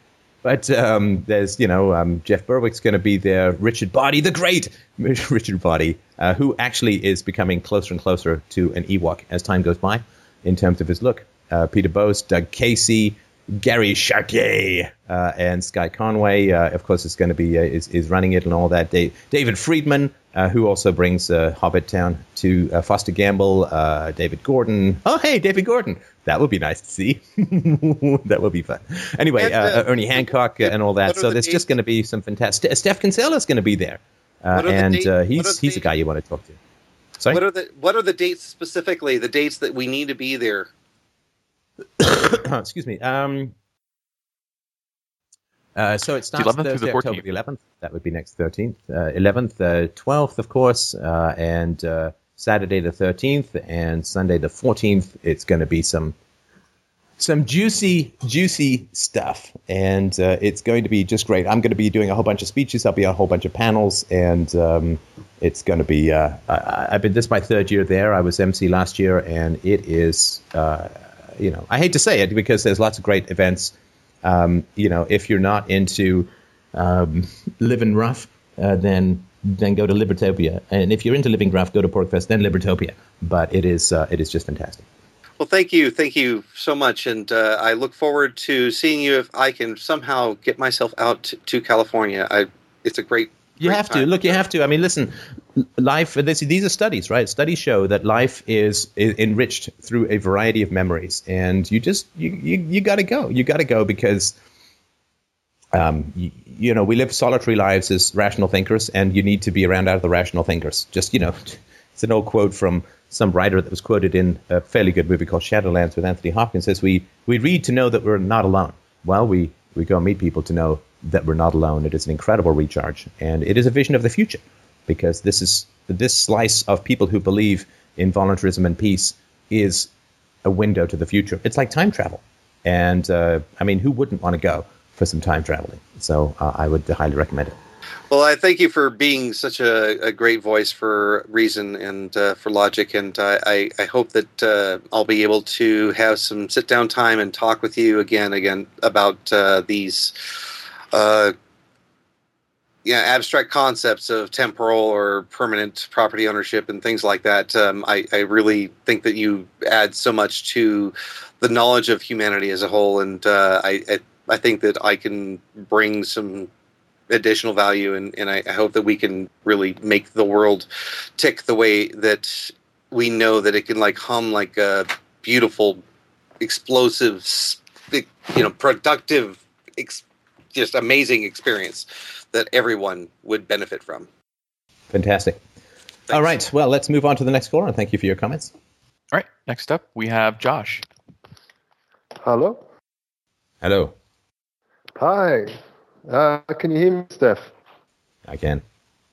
Oh, fantastic! I'm just uh, I'm on my Skype mobile, so it's it's a first test run, uh, and I'm in a big room, so I'm not actually in the toilet. It's a bit echoey. Unless your toilet is a very big room, like you need lots of room for thrashing around and so on. So, yeah, yeah. Um, no, thanks for taking my call. Um, I uh, actually spoke. I interviewed you from Australia when I was there uh, back in the uh, about four months ago or something like that. Um, yes, I remember. How are things? You remember? Yeah, good, I good. Uh, I've actually moved to Berlin now uh, with my wife, and um, we're uh, enjoying the we've enjoyed the little bit of the end of the summer here and it was just absolutely beautiful. But um, one thing i wanted to talk to you about was that um, uh, you know I, have been a big advocate for anarchist philosophy and um, uh, voluntarism for a, a long time and i've gone on about it and on about it to people. And um, I had a, uh, and and then about a year and a half ago, I had a um, uh, uh, my aortic valve. I had to get replaced in my in my heart, and the Australian system is such that I've, uh, you know, over my time working, I've paid into the tax system and this and that by force. But um, you know, of course, the, the the whole procedure was free and in and out, and it was amazing. And the the the surgeons were absolutely stunning, and um, you know, I mean, uh, uh, and the nurses, my God, what they have to put up with is, is phenomenal. When I was in ICU, you know, seeing them really.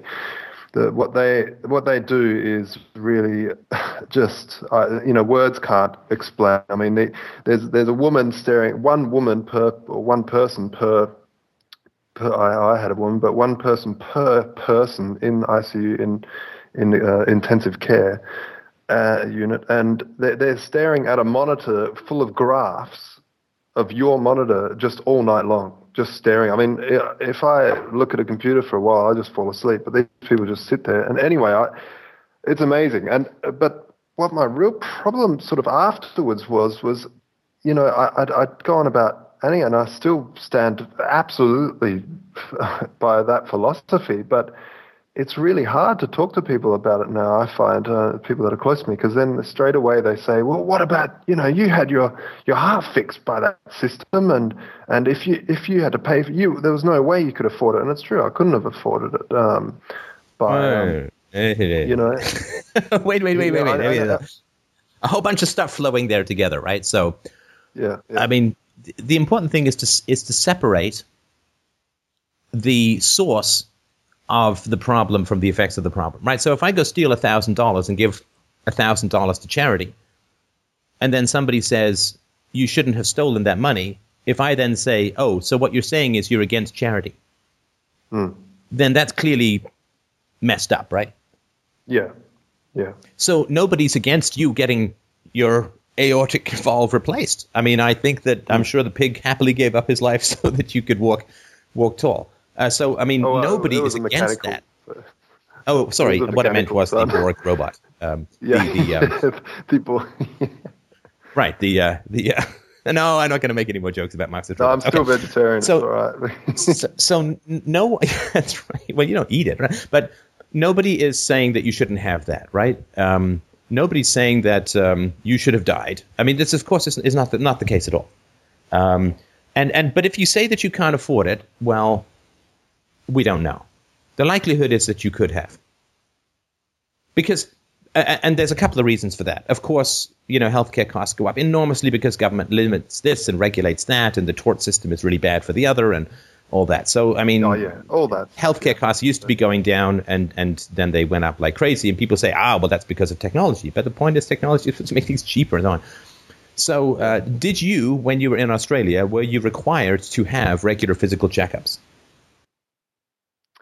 Um, no, but I did anyway because. Okay, okay, good. So, uh, so that's sort of point as well. Like, um, that's uh, something. it was a genetic something to mention. from- uh, It was a genetic issue, and was there any way that it could have been detectable ahead of time?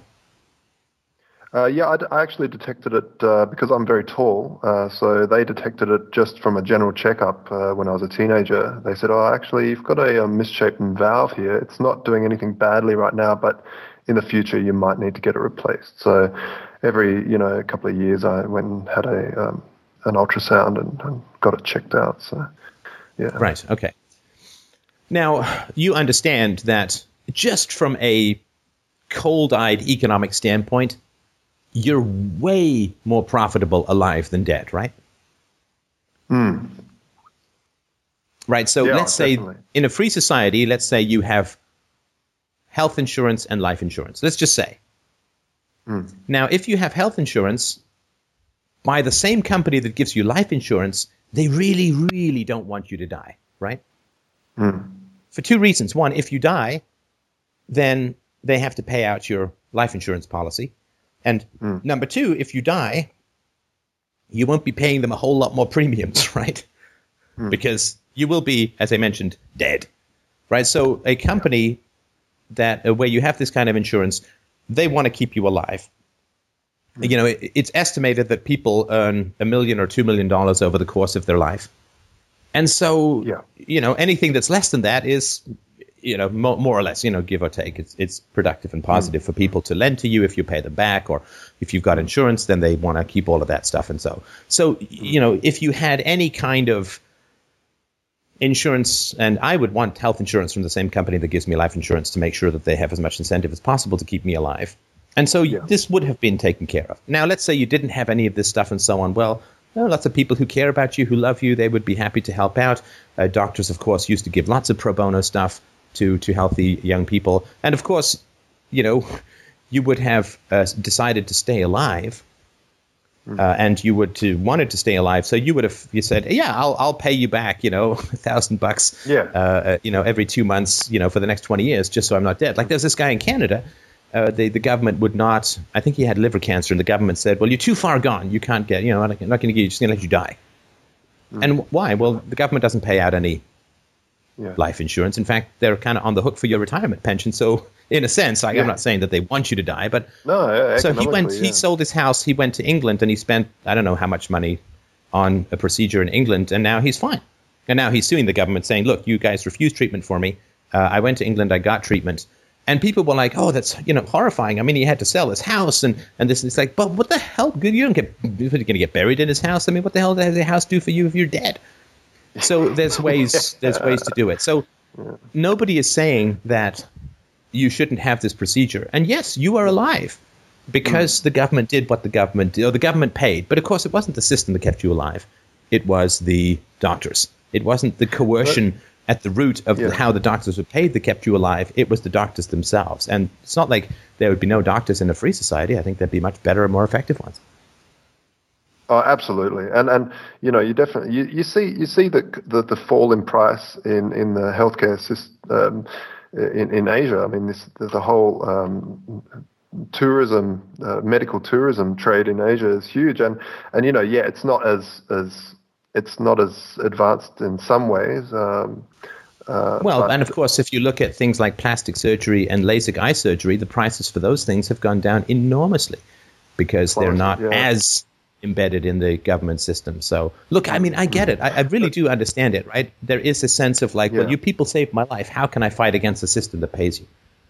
No, and, and, and I get that part. And the, the problem now is that I've moved to Berlin, and my um, you know, my sister here. Uh, I've you know, I talk to her a lot about stuff, and, and she, you know, she she sort of gets it, but she always makes these little digs. For instance, and and and this is another thing I've had to sort of battle with is moved here. I haven't got the most most money uh, in the world. I've, I've sort of saved a bit and this and that to get over here to be with my father a bit more, but. Um, uh, he- uh, you know, over here you have to have health insurance. You have to have it. Um, so, but there's private health insurance, which is really, really expensive. Um, you know, you, you, it's really expensive. And then there is private public health insurance, which is kind of a strange mixture. Uh, but um, it's a lot more, it's a lot cheaper, and they have to take you if you can't afford it because everyone has to have health insurance. But it's backed by the government. Anyway, I, I ended up having to go with them because I just I could just couldn't afford the public, uh, the the private full private health insurance, and um, And sorry, Uh, but just and to be clear, these- this is one of the problems with the words public and private, because public and private seem to create this sphere called, well, here's the government, and that's public, and over here is the free market, and that's private. But of course, we both know that healthcare in Germany is a long way away from the free market. All these licensing and restrictions and massive educational requirements, and I don't know if they allow midwives or whatever, but just you know the general crowding out of other practitioners, plus a government granted monopoly on the dispensing of medication and all that. It's a long, even even the quote private is a hell of a long way from from the free market. Uh, so I just want to point that out. And of course, it is expensive, and part of the reason it is expensive is you're having to pay a lot of taxes for the quote public uh, system. So anyway, I just want to mention that. But Well, please go on. uh, yeah, and, and not only that, you're um, they're they're having to compete with the Right, right. quote public one. So they're having to compete with super cheap, which most people are in. and they have to pay a uh, lot of taxes, uh, at which they have to pass along the cost to you, right? Yeah, that's right. And so yeah, I mean it's very biased, but you know that that then it's difficult. Plus, my my wife uh, wants to learn German, so we went to a private German school, um, and they wanted a thousand euros for um, for four weeks of two lessons a week uh, of of three hours or something like that. And then we went, and uh, someone passed us a link to uh, the Volksschule, which is the the the the, um, the public uh, school sort of version, and it's uh, 150 euros for four hours a day every day for four weeks. And and so you know, of course, I'm going to do that because I just I want my wife to learn German and can't you know I'm not just going to throw money in the wind and say oh I'm going to do it that way. And I, I sort of keep having to make these choices because financially and economically make these choices which go against my ethics. Um, Sorry, why did they go against? Why did they go against your ethics? Well, because I, I'm the, the public school that uh, my wife went to to uh, learn German is subsidized by all these taxpayers who are paying all these taxes. Well, And- but sorry, the um, but the profits of the private school are subsidized, right? I'm going to assume that in the private school you still have to have a government licensed teacher, right? yeah, I'm I'm not sure, but uh, yeah, I'm guessing. Yeah, but And I'm sure well, they have to be know. Licensed, I- and I'm sure they pay for those licenses, and I'm sure that there's some kind of restriction uh, on. Well, I'm not sure in terms of German because this is just basic language learning. Um, you know, uh, I, I'm not sure if there's much license. It's, it's not like children's school. It's not like public school in terms of that. This is, um, you know, uh, like the private school, the private language school was just a language school with someone that I'm assuming. Well, you know, if you're on your computer, why not just Google it and find out if they're licensed or not? And if they are, of course, then you're, you know, subsidizing that uh, that that that Yeah. they're you know rent seekers because they're going to up their price based on that. And of course, they you know they Yeah. have to pay all these taxes and they have to follow all of these uh, rules and get licenses and pay corporate taxes on their profits and so on, all of costs of which they have to pass along. Mm. And, but for me, it's, it's, it's these sort of choices, and then I get these sort of little digs. They're not these digs, but you know, I mean, my sister, she's working as a as a public school teacher, and um, and I, I, I you know, I, I don't try to dig it or anything like that, but of course, these sort of, um, I, I kind of uh, you know, I get these little digs from her every time. They're very subtle, and and I know she doesn't mean them by heart, but she's like, you know, not digs, but they're sort of like, for instance, she would say, you know, I'd say, oh, we're going to go with the Volksschule, and she said, I said, it's just a, it's just way too, way more cheaper, and I, you know, I just could use the money elsewhere at the moment. She'd be like, yeah, well, that's because uh, you know they're not using, they're not um, uh, doing it for profit, whereas the private ones are just all for profit.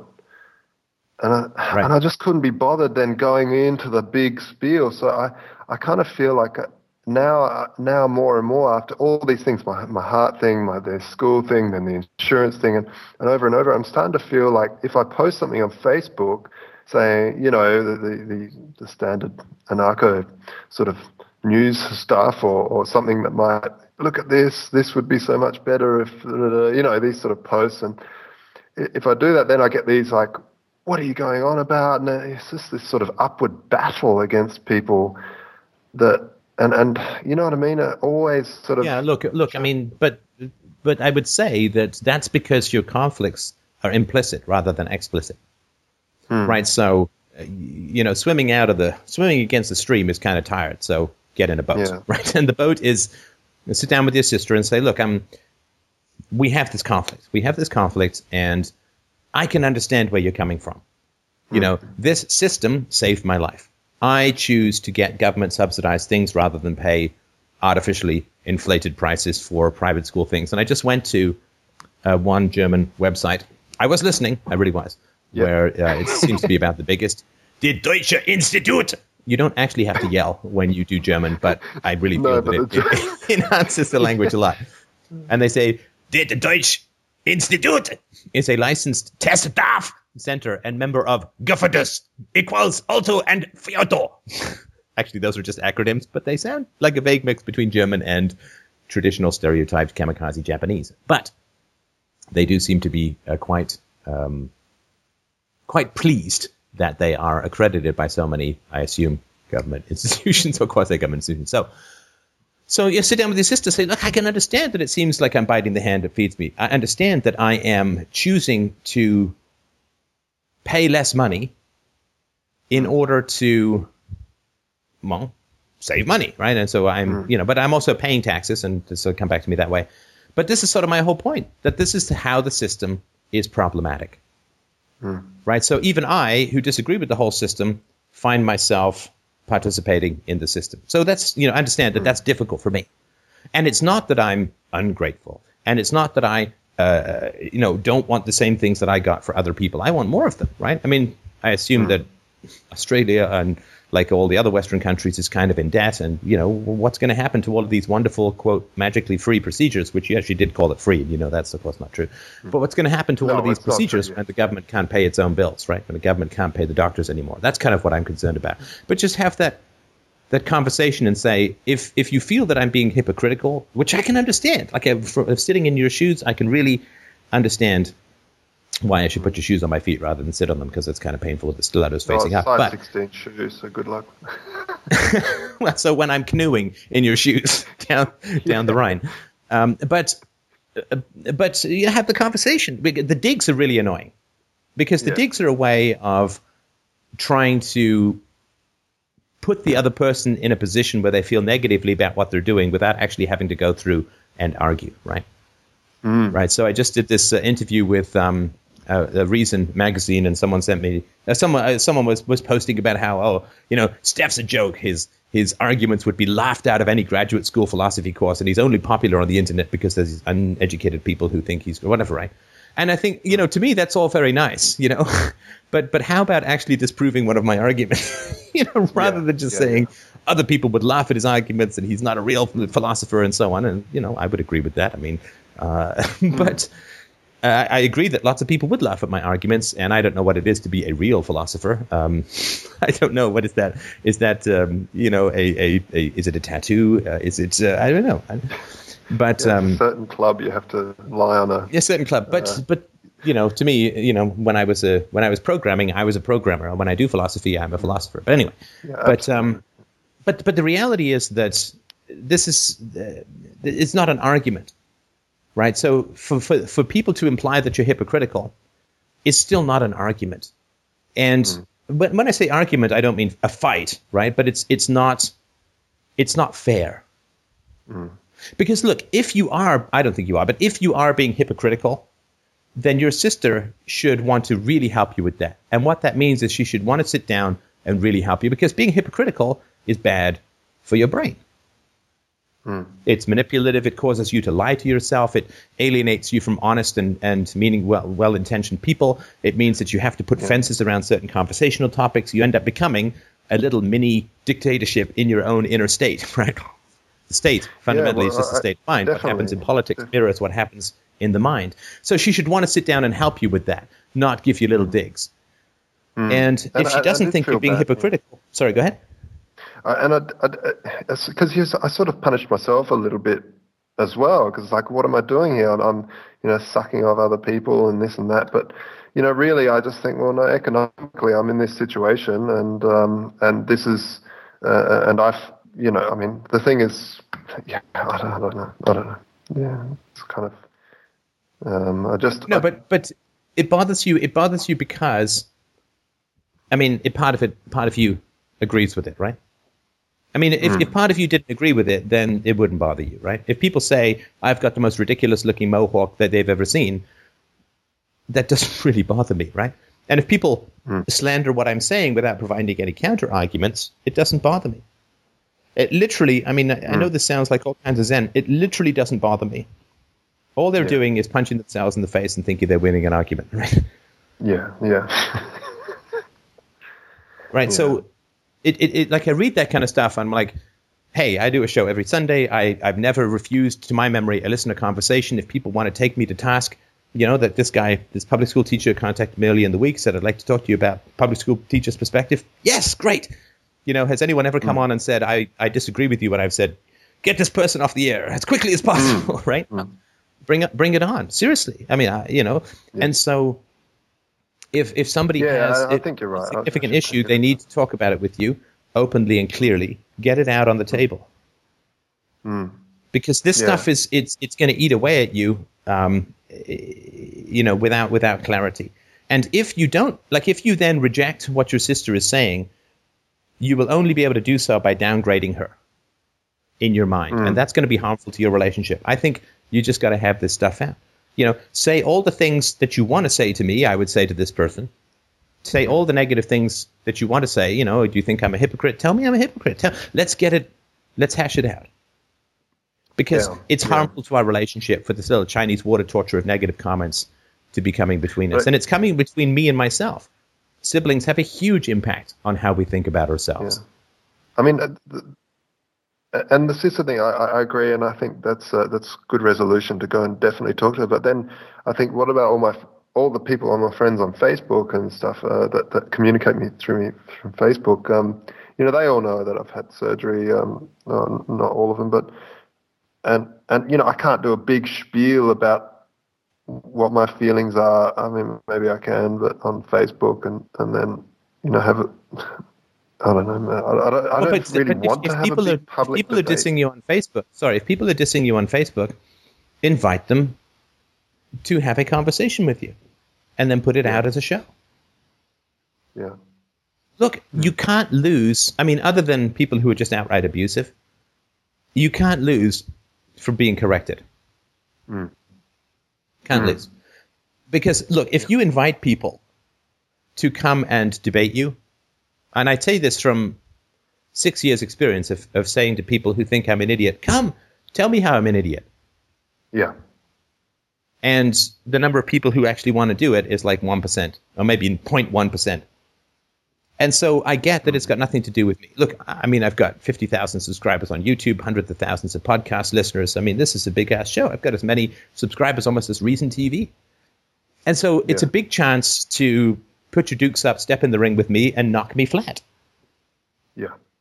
And I mean, there's a bit of a martial metaphor, but uh, if there are people who think that you're being hypocritical and so on, it's like, and not with a you know adversary, like just come on, tell me, tell me, because if I am being hypocritical, I want to know. Fantastic. Well, thanks for your counsel on that. I hope that you will, and, and let me know if this is ever uh, a show. Uh, I would like to to Yeah. hear it because, uh, but but and, and the other thing too, sorry, is that it also gives you the wonderful ability to dismiss people. Ah, dismissing people. You know, I read years and years ago. Uh, I used to um, read the Harvard Business Review when I was in in business, Yeah. uh, being a corrupt salesman, as our school teacher uh, friend was saying. But I read an article that had a huge impact on me, which was I don't remember the name of it, but the general gist of it was that it's very important to fire some customers if you're in business. You know, everybody assumes that just having a customer is a great thing, but why assume that? Mm. Again, we need to mm. submit that to reason and evidence. Mm-hmm. And it turns out that, you know, I can't remember the exact numbers, but it's like 10% of customers take up like 70 or 80% of your resources. Fire those customers. Yeah. Yeah. Like, is the customer profitable not just in your ins and outs, but in the resources that they're taking from your organization as a whole? It's very important. To so, being able to get rid of people, being able to fire people, being able to dismiss people is very important. And one of the great things about people who are, you know, putting you down or saying you're this, you're that, you know, invite them in. You know, come Yeah. and and I don't just invite them in privately. Like I will do a live public debate with them. right? Uh, it's not. I'm not going to edit it. I, you know, I don't have control over it. I can't decide if I'm wrong to not publish it. Live public debate. And Yeah. and people don't want to do that. And th- the wonderful Hmm. thing is, I get to then just dismiss them. Yay! Fantastic. Fantastic. No, it's not great. always right. Yeah, it's great. Yeah. It's great because then it means that they're actually not. They have no benevolence towards me. Yeah. right? Because if I'm wrong and I'm, and also it's important, and it's not just benevolence for me because I'm a public intellectual, and hmm. because I will broadcast the full debate. If I'm proven wrong, they get to help out hundreds of thousands of people Yeah. correct themselves. Hundreds of thousands of people Amazing. will hmm. listen to me be corrected. Yeah. right? And the chance to correct erroneous thinking in hundreds of thousands of people and to prove me wrong, I hmm. mean, you'd have to really not like humanity at all Yeah. to not take that opportunity to correct. I mean, if you care about correcting people because people are, you know, saying that I'm an idiot, and you obviously care about truth and falsehood and correct and incorrect, to have the chance to, and this is why I'm saying do it as a show, to publicly expose me as an idiot and all that kind of stuff, and and to correct the thinking of hundreds of thousands of people. People who are professors, they spend their whole career to reach like five thousand people, ten thousand Yeah, people, maybe. maybe. Yeah, Yeah, so the, you get Yeah. the chance to correct erroneous thinking in hundreds of thousands of people, and and it should be very easy because I'm an idiot, right? I mean, it should just be Well, I, very, I don't very. know. I think you're underselling yourself there, but the uh, No, no, you no. know, I mean, uh, according to these people's perspective, I'm an idiot, and therefore it should be incredibly easy to correct me, mm, I see. I and see, it will go out to hundreds of thousands of people, Yeah. And the you get significant I- bragging rights by I taking always down get scared of the being, uh, biggest fastest show on the web. So I'm just pointing out that they then don't care about truth and falsehood. They don't care about correcting uh, erroneous thinking. I mean, it's obviously just some emotional reaction because of their own immaturity and lack of self knowledge and blah blah blah blah. Yeah. So that's why it's important to invite people in. The people who care about you will have the conversation. The people who are just out flinging their own monkey poo around will will not, and then we'll pretend that like, but you can you get to dismiss them, which is very very valuable. But you're a fantastic masturbator. See, that's the thing.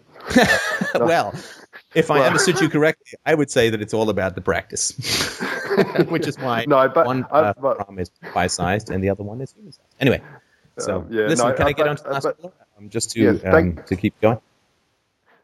Thank you very much, Stefan. And uh, no, but uh, one one last quick thing. That the problem was the uh, you know it's, sometimes you get frightened of having these debates and then getting cut down, and then on the drive home you think that's what I should have said. Damn it! Uh, but you're very good at thinking on your feet. See? Well, I mean, there's some preparation you should do, and um, you can always, of course, put an addendum in. But um, but as long as you're honest in the debate, then I don't think that you'll have a problem, right? So if somebody says something that you think is like, "Wow, that really hits a chord in me," I really I find myself really responding to that. Yeah. And you know, if you're sort of honest about that, like you'll never, I don't think you'll ever go back and say, "I really should have lied," rather than No. being truth in that debate. So as long as you're honest in the debate, then I think that uh, you, you really can't can't go wrong. Hey, well, thank you very, very much. Uh, have a wonderful rest of a Sunday. Oh, thank you. So far, so good. It was always a pleasure And talking uh, with thanks, you. thanks for your counsel. And enjoy your very first German winter. Ah, debate, and it will be wonderful. Yes. I know right, thanks, I have man. to go out and buy a jacket pretty soon. Oh, yeah, a Getting jacket. chilly. I would suggest a tent with a fireplace with several Inuit to carry you around, but uh, that's uh, it's up to you. All right, do we have one more caller, Mr. J? Yes, we do. And uh, at the com- risk of being completely obvious, there's not going to be a show next week, right? There will not be a show next week, but thank you for being completely obvious. Okay. And uh, yeah. there will be one the week after. Is that right? Um, I will get back to you on that. Okay. because No problem. Liberty Kids, but I'm not sure when we're back from that, so I will double check. But thank you for reminding me. No show next week. It just came to me. I'll, I will drop you uh, an email as well. All right. Thank you. Um, next up, last caller today, we have Sean. Sean, how are you? Thank you for your patience. I am fantastic. How are you, Steph? Great, thanks. Good, good. Um, I am terribly, I have a terribly embarrassing problem. Um, I've been listening to your show for about three years, and I have no idea what virtue is. Uh, sorry, just for um, for those of you who don't speak his accent, he said three years, not three years, because three years is confusing because trees, of course, have rings with that indicate lots of different years. So I just wanted to mention for those who don't speak, uh, I assume Scottish, uh, then um, not, not Scottish, Irish. Irish. Sorry, the Sean could have been an indication there. Sorry, I meant to say Irish. For those of you who don't he said he said three. Uh, I'm just going to insert the H there. Okay, so virtue is uh, is the issue that you have. Yes, very difficult and slippery thing to define properly. I find. I, I actually I put a thread on the boards, and I was thinking, okay, with UPB, we know what's not good, and after that, we have a giant tub of actions that are just not bad. So how Right. do we then categorize them as virtuous actions? Right, right. Well, I mean, virtue is a lot trickier than vice, right? I mean, thou shalt not is very, very specific. Thou shalt is very difficult. And virtue, of course, is a problem because um, there are no unchosen positive obligations. You don't have to be virtuous and so on. So I did actually do a series last, I think, March uh, on, on virtue. I think it's a three part series. So um, you, you can go and listen to those. Um, I, I did. I, li- I literally listened just before the show because I've been thinking about this for about two weeks, and then I said, okay, I'll have a listen to your um. Uh, your, I, it you was the know. first, the first one you did. Right. And you still know And, clear uh, about Uh, yeah, it was like you kind of said this is virtue, and then you just dived in and said courage is a virtue. And then you kind of gave two examples. You said like it's. I'll just take two. Um, you had to if you stand up at a anti-racism meeting and say racism is bad. It's not really a, a virtuous action. And then obviously the, a, another virtuous action is standing up and becoming an abolitionist in the past would be would have been a very virtuous action. But the, the you're saying that courage is a virtue, but it also is would take me a lot of courage to go out and rob someone on the street with a knife. You know, Right. so it's kind of difficult to pin down exactly which actions are virtuous because I was thinking about I was like I've been trying to be virtuous for a few years now and I have no idea what it is. It's a pretty, it's a pretty Right. big mistake. Well, let me ask you. Uh, let me ask you a question. Um, you know, obviously, as a society, we've come a long way from the caves, right? And infant sacrifice and rape and murder and theft as pretty much the uh, the reason to get up in the morning uh, and uh, not brush your haggard teeth. What are the greatest benefits that you enjoy in society that have resulted from the courageous actions of other people in the past? um, being I suppose, m- relatively more free than a lot of people were in the past. Not not probably worrying too much about being, you know, clubs to death on my way to the on my way to get some food. Um, right. So uh, the fact that um, uh, that people have uh, fought for thousands of years to to limit the power of the state, and and has you know to some degree been quite successful. I mean, if you look at economic freedom, even in the modern era in the West, compared to that of the Middle Ages, I mean, it's far far better, right? But that took that took some real fighting, right? That took some some. I mean, that was that was a tussle and a half, to say the least, to to push back medieval protectionism. And yes, sometimes it was done because the farm owners recognized that it was more productive to do so, and blah blah. And they wanted to fund the empire and uh, and and imperialism and so on. But nonetheless, there was a fight, and you know, the corn laws and and other kinds of ways of opening up. Uh, the enclosure movement also um, problematic, though it was in many ways, did open up agricultural productivity and so on. And so there are fights that people had in the past that I think we can safely say were overall negative to them. Because when you free up the economy, it takes quite a while for the benefits to flow back to you in any way that's proportional to the disutility of the fight, if that makes any sense, right? So let's say the economy starts to grow three or four percent a year. Well, you may get some of that, you may not, but it'd take a long time for it to feel at an hourly rate and for the stress that it was worth it for you, right? Hmm. So UPB is um, universally preferable behavior uh, uh, through time, of course, right? And yesterday, today, and tomorrow, geographically, and so on. But virtue to me it has something to do with the stuff that I'm really glad that I have that came out of other people's courageous actions and virtuous actions in the past. Um, that that is really cool, right? So, I mean, for, for women to have equality under the law, um, which was not exactly the case throughout most of human history, was the result of 200 plus years of incredible courage on the part of mostly women, some men. Um, the, the racial equality that has been to some degree achieved, where now atheists can look at blacks and say, "Man, you don't know anything about discrimination. you can get a black guy elected president. You can't get an atheist elected president to save your life." And so all of those, but that was the result of a huge amount of difficult and, and fractious and, and problematic behavior, um, courageous behavior on the part of, of activists and, and other writers and thinkers and so on. And just So on the that point, that- then, Yeah, go ahead. Um, so you talk about then this being courageous, but then if you think about this side of sacrificing yourself for something, and if you look at objectivism, obviously sacrificing yourself for something is a big no-no. Um, so it, there's a difficulty I have there as well. Whereas, you, in a way, because you seem like you're approaching it by saying that a lot of what we're doing is sort of a sacrifice for the future. But then again, it, it doesn't feel like that. I, I still feel great when I do good actions and when I live with integrity, when I'm honest and when I, uh, you know, uh, have some courage. Uh, an action that I believe is courageous. Maybe it's placebo, but uh, I don't know. It's it's difficult. Well, look, I mean, I, hate to pull the parent thing, but Ayn Rand didn't have kids and had very little exposure to children. So it's kind of, I mean, her definition of sacrifice didn't include having children. And I think it's kind of hard to understand sacrifice if you don't have kids or if you don't have a lot of exposure to kids to spend a lot of time with kids.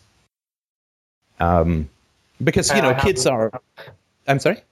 I, I haven't had a great deal of time around kids now. Yeah, I mean, look. So uh, y- y- when your kid is is sick, or or your kid is just having bad dreams and is up for the third time in the night, uh, you know, it's not number one for you to go and deal with that, right? I mean, later In it's like, oh yeah, yeah. remember that time when you got up and we watched cartoons at three o'clock in the morning or whatever. Um, so, but but I mean, there's there's sacrifice in that, and that is for the the sake of a of a long term a long term future. Yeah. And I, I was somewhat surprised at the degree of sacrifice uh, that was required uh, in the moment, right? Um, and uh, but but I mean, there is such a, a, a wonderfully great thing that, that comes out of that. Um, a, a human being, I mean, the most, the greatest thing ever. and so uh, it's, I think it's it's a little tough to to get the sacrifice thing. uh, you have a, a larger goal called raising a human being, which is a wonderful and fantastic and amazing. And a, you know, I mean, my heart flutters like a flock of startled geese in joy um, when my daughter rushes up and tells me how much she loves me, and uh, you know, kisses me on the cheek and all that. Or we were at a fair yesterday, and she was doing crafts, and uh, this woman said, "It's amazing. Your daughter is like the most polite." child, not even toddler, the most polite child that I've ever seen. She said, "Please and thank you for everything." She was perfectly charming. We've heard these reports from a variety of different people. I mean, this is this is great because you know, respect begets respect, politeness begets res- uh, politeness. So you have this great long-term goal called raising uh, a child, and of course, there's a lot in it in the moment that you don't particularly want to do. I mean, there's fun parts to it, but there's stuff in there that you know uh, I wouldn't be, you know, spending a year walking around uh, after a rolling ball like Frankenstein with a back injury. Uh, but I did that with my daughter when she was learning how to walk and, and move around and all that. But see, you're doing it out of love. You're doing it out of love. It's not like the kind of the um, altruistic sacrifice where you're, you're throwing yourself in front of bullets for the state in that kind of way and trying to say virtue. Um, Yeah, I, I'm, I'm doing it out of uh, out of love. I'm doing it out of um, excitement, and, and I mean, there's the, the growth and the you know the, the the step forward and all that kind of stuff. But it's a multi-decade project, of course, and parenting never really ends. I think kids are always going to need some help, some guidance, and even when you're dying, you can teach them something about dying, which will be helpful to them in time, eventually. So, you know, this idea that sacrificing a lower value for a higher value. I've always had, I've never taken this on, and I don't want to take this on in, in any depth right now because it's been a long show, but it's kind of not right. I mean, people always behave for some reason. And so if somebody agrees with a bad person in the moment because they want to get along with that person, then they, they're not sacrificing a lower value for a higher value in the moment. They want to get along with that person, avoid conflict, and that's what they're doing. That's their highest value in the moment. Now, you could say, they're sacrificing their long term happiness for their short term gains, right? Like a smoker who lights up another cigarette. Well, you're sacrificing your long term happiness for your short term happiness. But in that moment, his higher value is to have a cigarette rather than not have a cigarette. So people, it's hard to argue that people, I mean, again, this is sort of a praxeological thing, but it's hard to argue that people in the moment are consciously and knowingly doing something they don't want to do.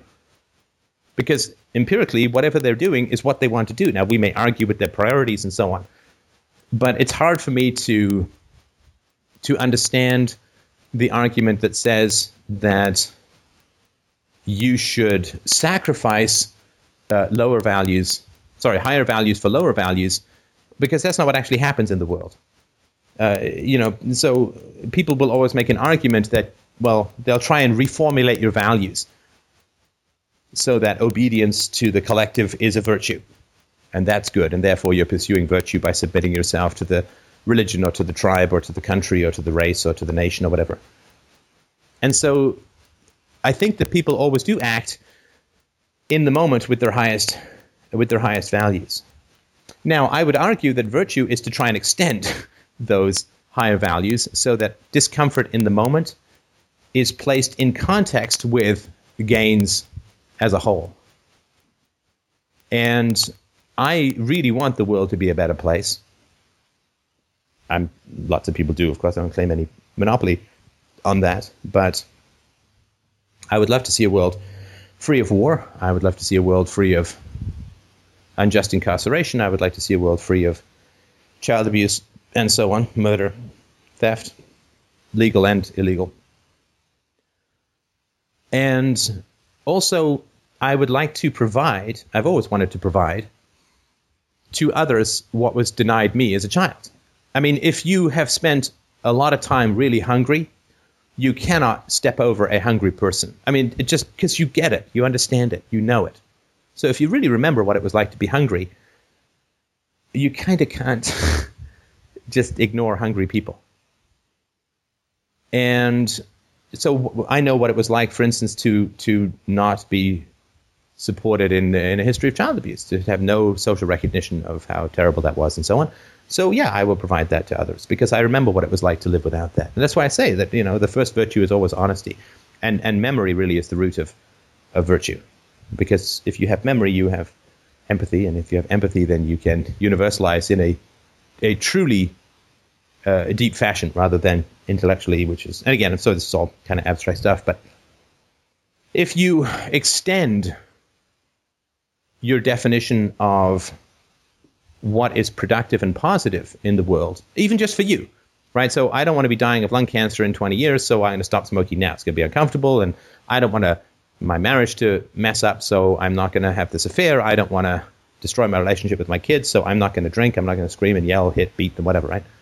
Yeah, yeah. So it, it's sort of relative in a way. I think what what would I love for my friends to have?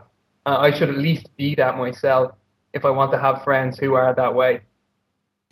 Yeah, and I want.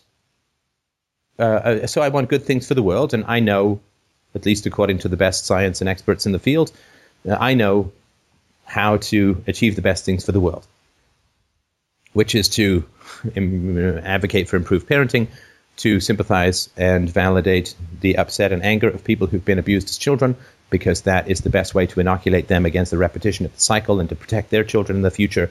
Uh, and so, I mean, I sort of go on and on, but these are the, the things that are uh, proven, scientifically proven, not, oh, it'd be great if this politician saved us, right, which is empirically disproven. But uh, the, I just, you know, I have a, a, a, a, quirky habit called I like to do what works. And so look at the evidence and, and so on. And so uh, a virtue to me is to extend that which is positive and beneficial and universal and true and advocated in the world. And there's no question that that is going to come with negative repercussions, right? If nobody's attacking you, you're just not doing enough good yet. Because to do good is to promote virtue. And when you promote virtue, you harm the interests of non virtuous people, of, of bad people. And uh, so um, uh, that can be obviously challenging at times and so on. And, and so, yeah, you have to look at the big picture and look at the long term things and, and do that which is right. Now, I understand I'm sort of defining virtue as doing that which is right and so on, but um, I think that we've had this conversation, not just one today, but in general, long enough that we have a sense of what is necessary and what is right. You know, a non aggression principle uh, in one's personal lives, yeah. reflecting then out society as a whole, and so on. Yeah. So, so, but, but we have, if we have the long view, then the sacrifices are, are worth it. Mm-hmm. Yeah, but if we don't have the long view, then we'll be tempted to compromise. Yeah, Thoreau said the only long-term investment that never fails is virtue. It's a nice quote.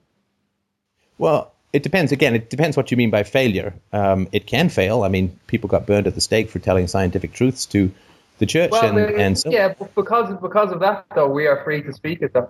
Speak scientific. Right, and so that which we've inherited that we consider valuable and beneficial, I think we can, you know, fairly say the pay it forward kind of thing, right?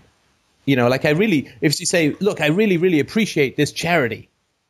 You know, this charity has been fantastic. Uh, it, it really saved me when that guy gave me 10 bucks to go get lunch when I was starving.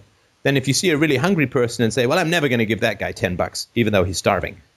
I mean, that just, I just don't think that would really happen if you really remember what it was like to be hungry. So if you've received benefits, then to pay those benefits forward seems to me like a good thing. It's not you don't have to, you don't get thrown in jail for not doing it, but it's kind of hypocritical to say, well, I really appreciate and I'm hugely valuable, and my life is happy because of the sacrifices other people made in the past to make a better world, but I'm not going to lift a finger or make any sacrifices to make a better world in the future.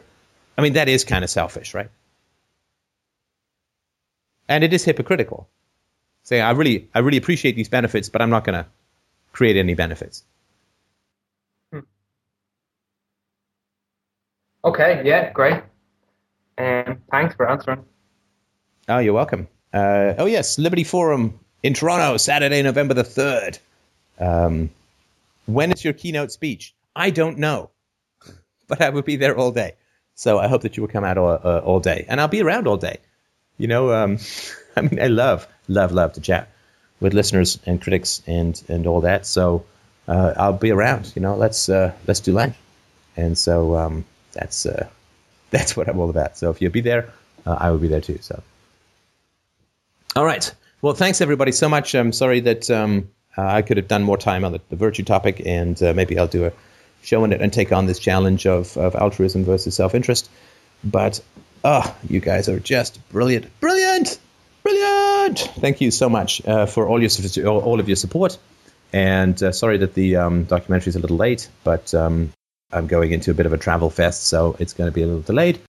But have yourselves a wonderful, wonderful week, and I will talk to you soon.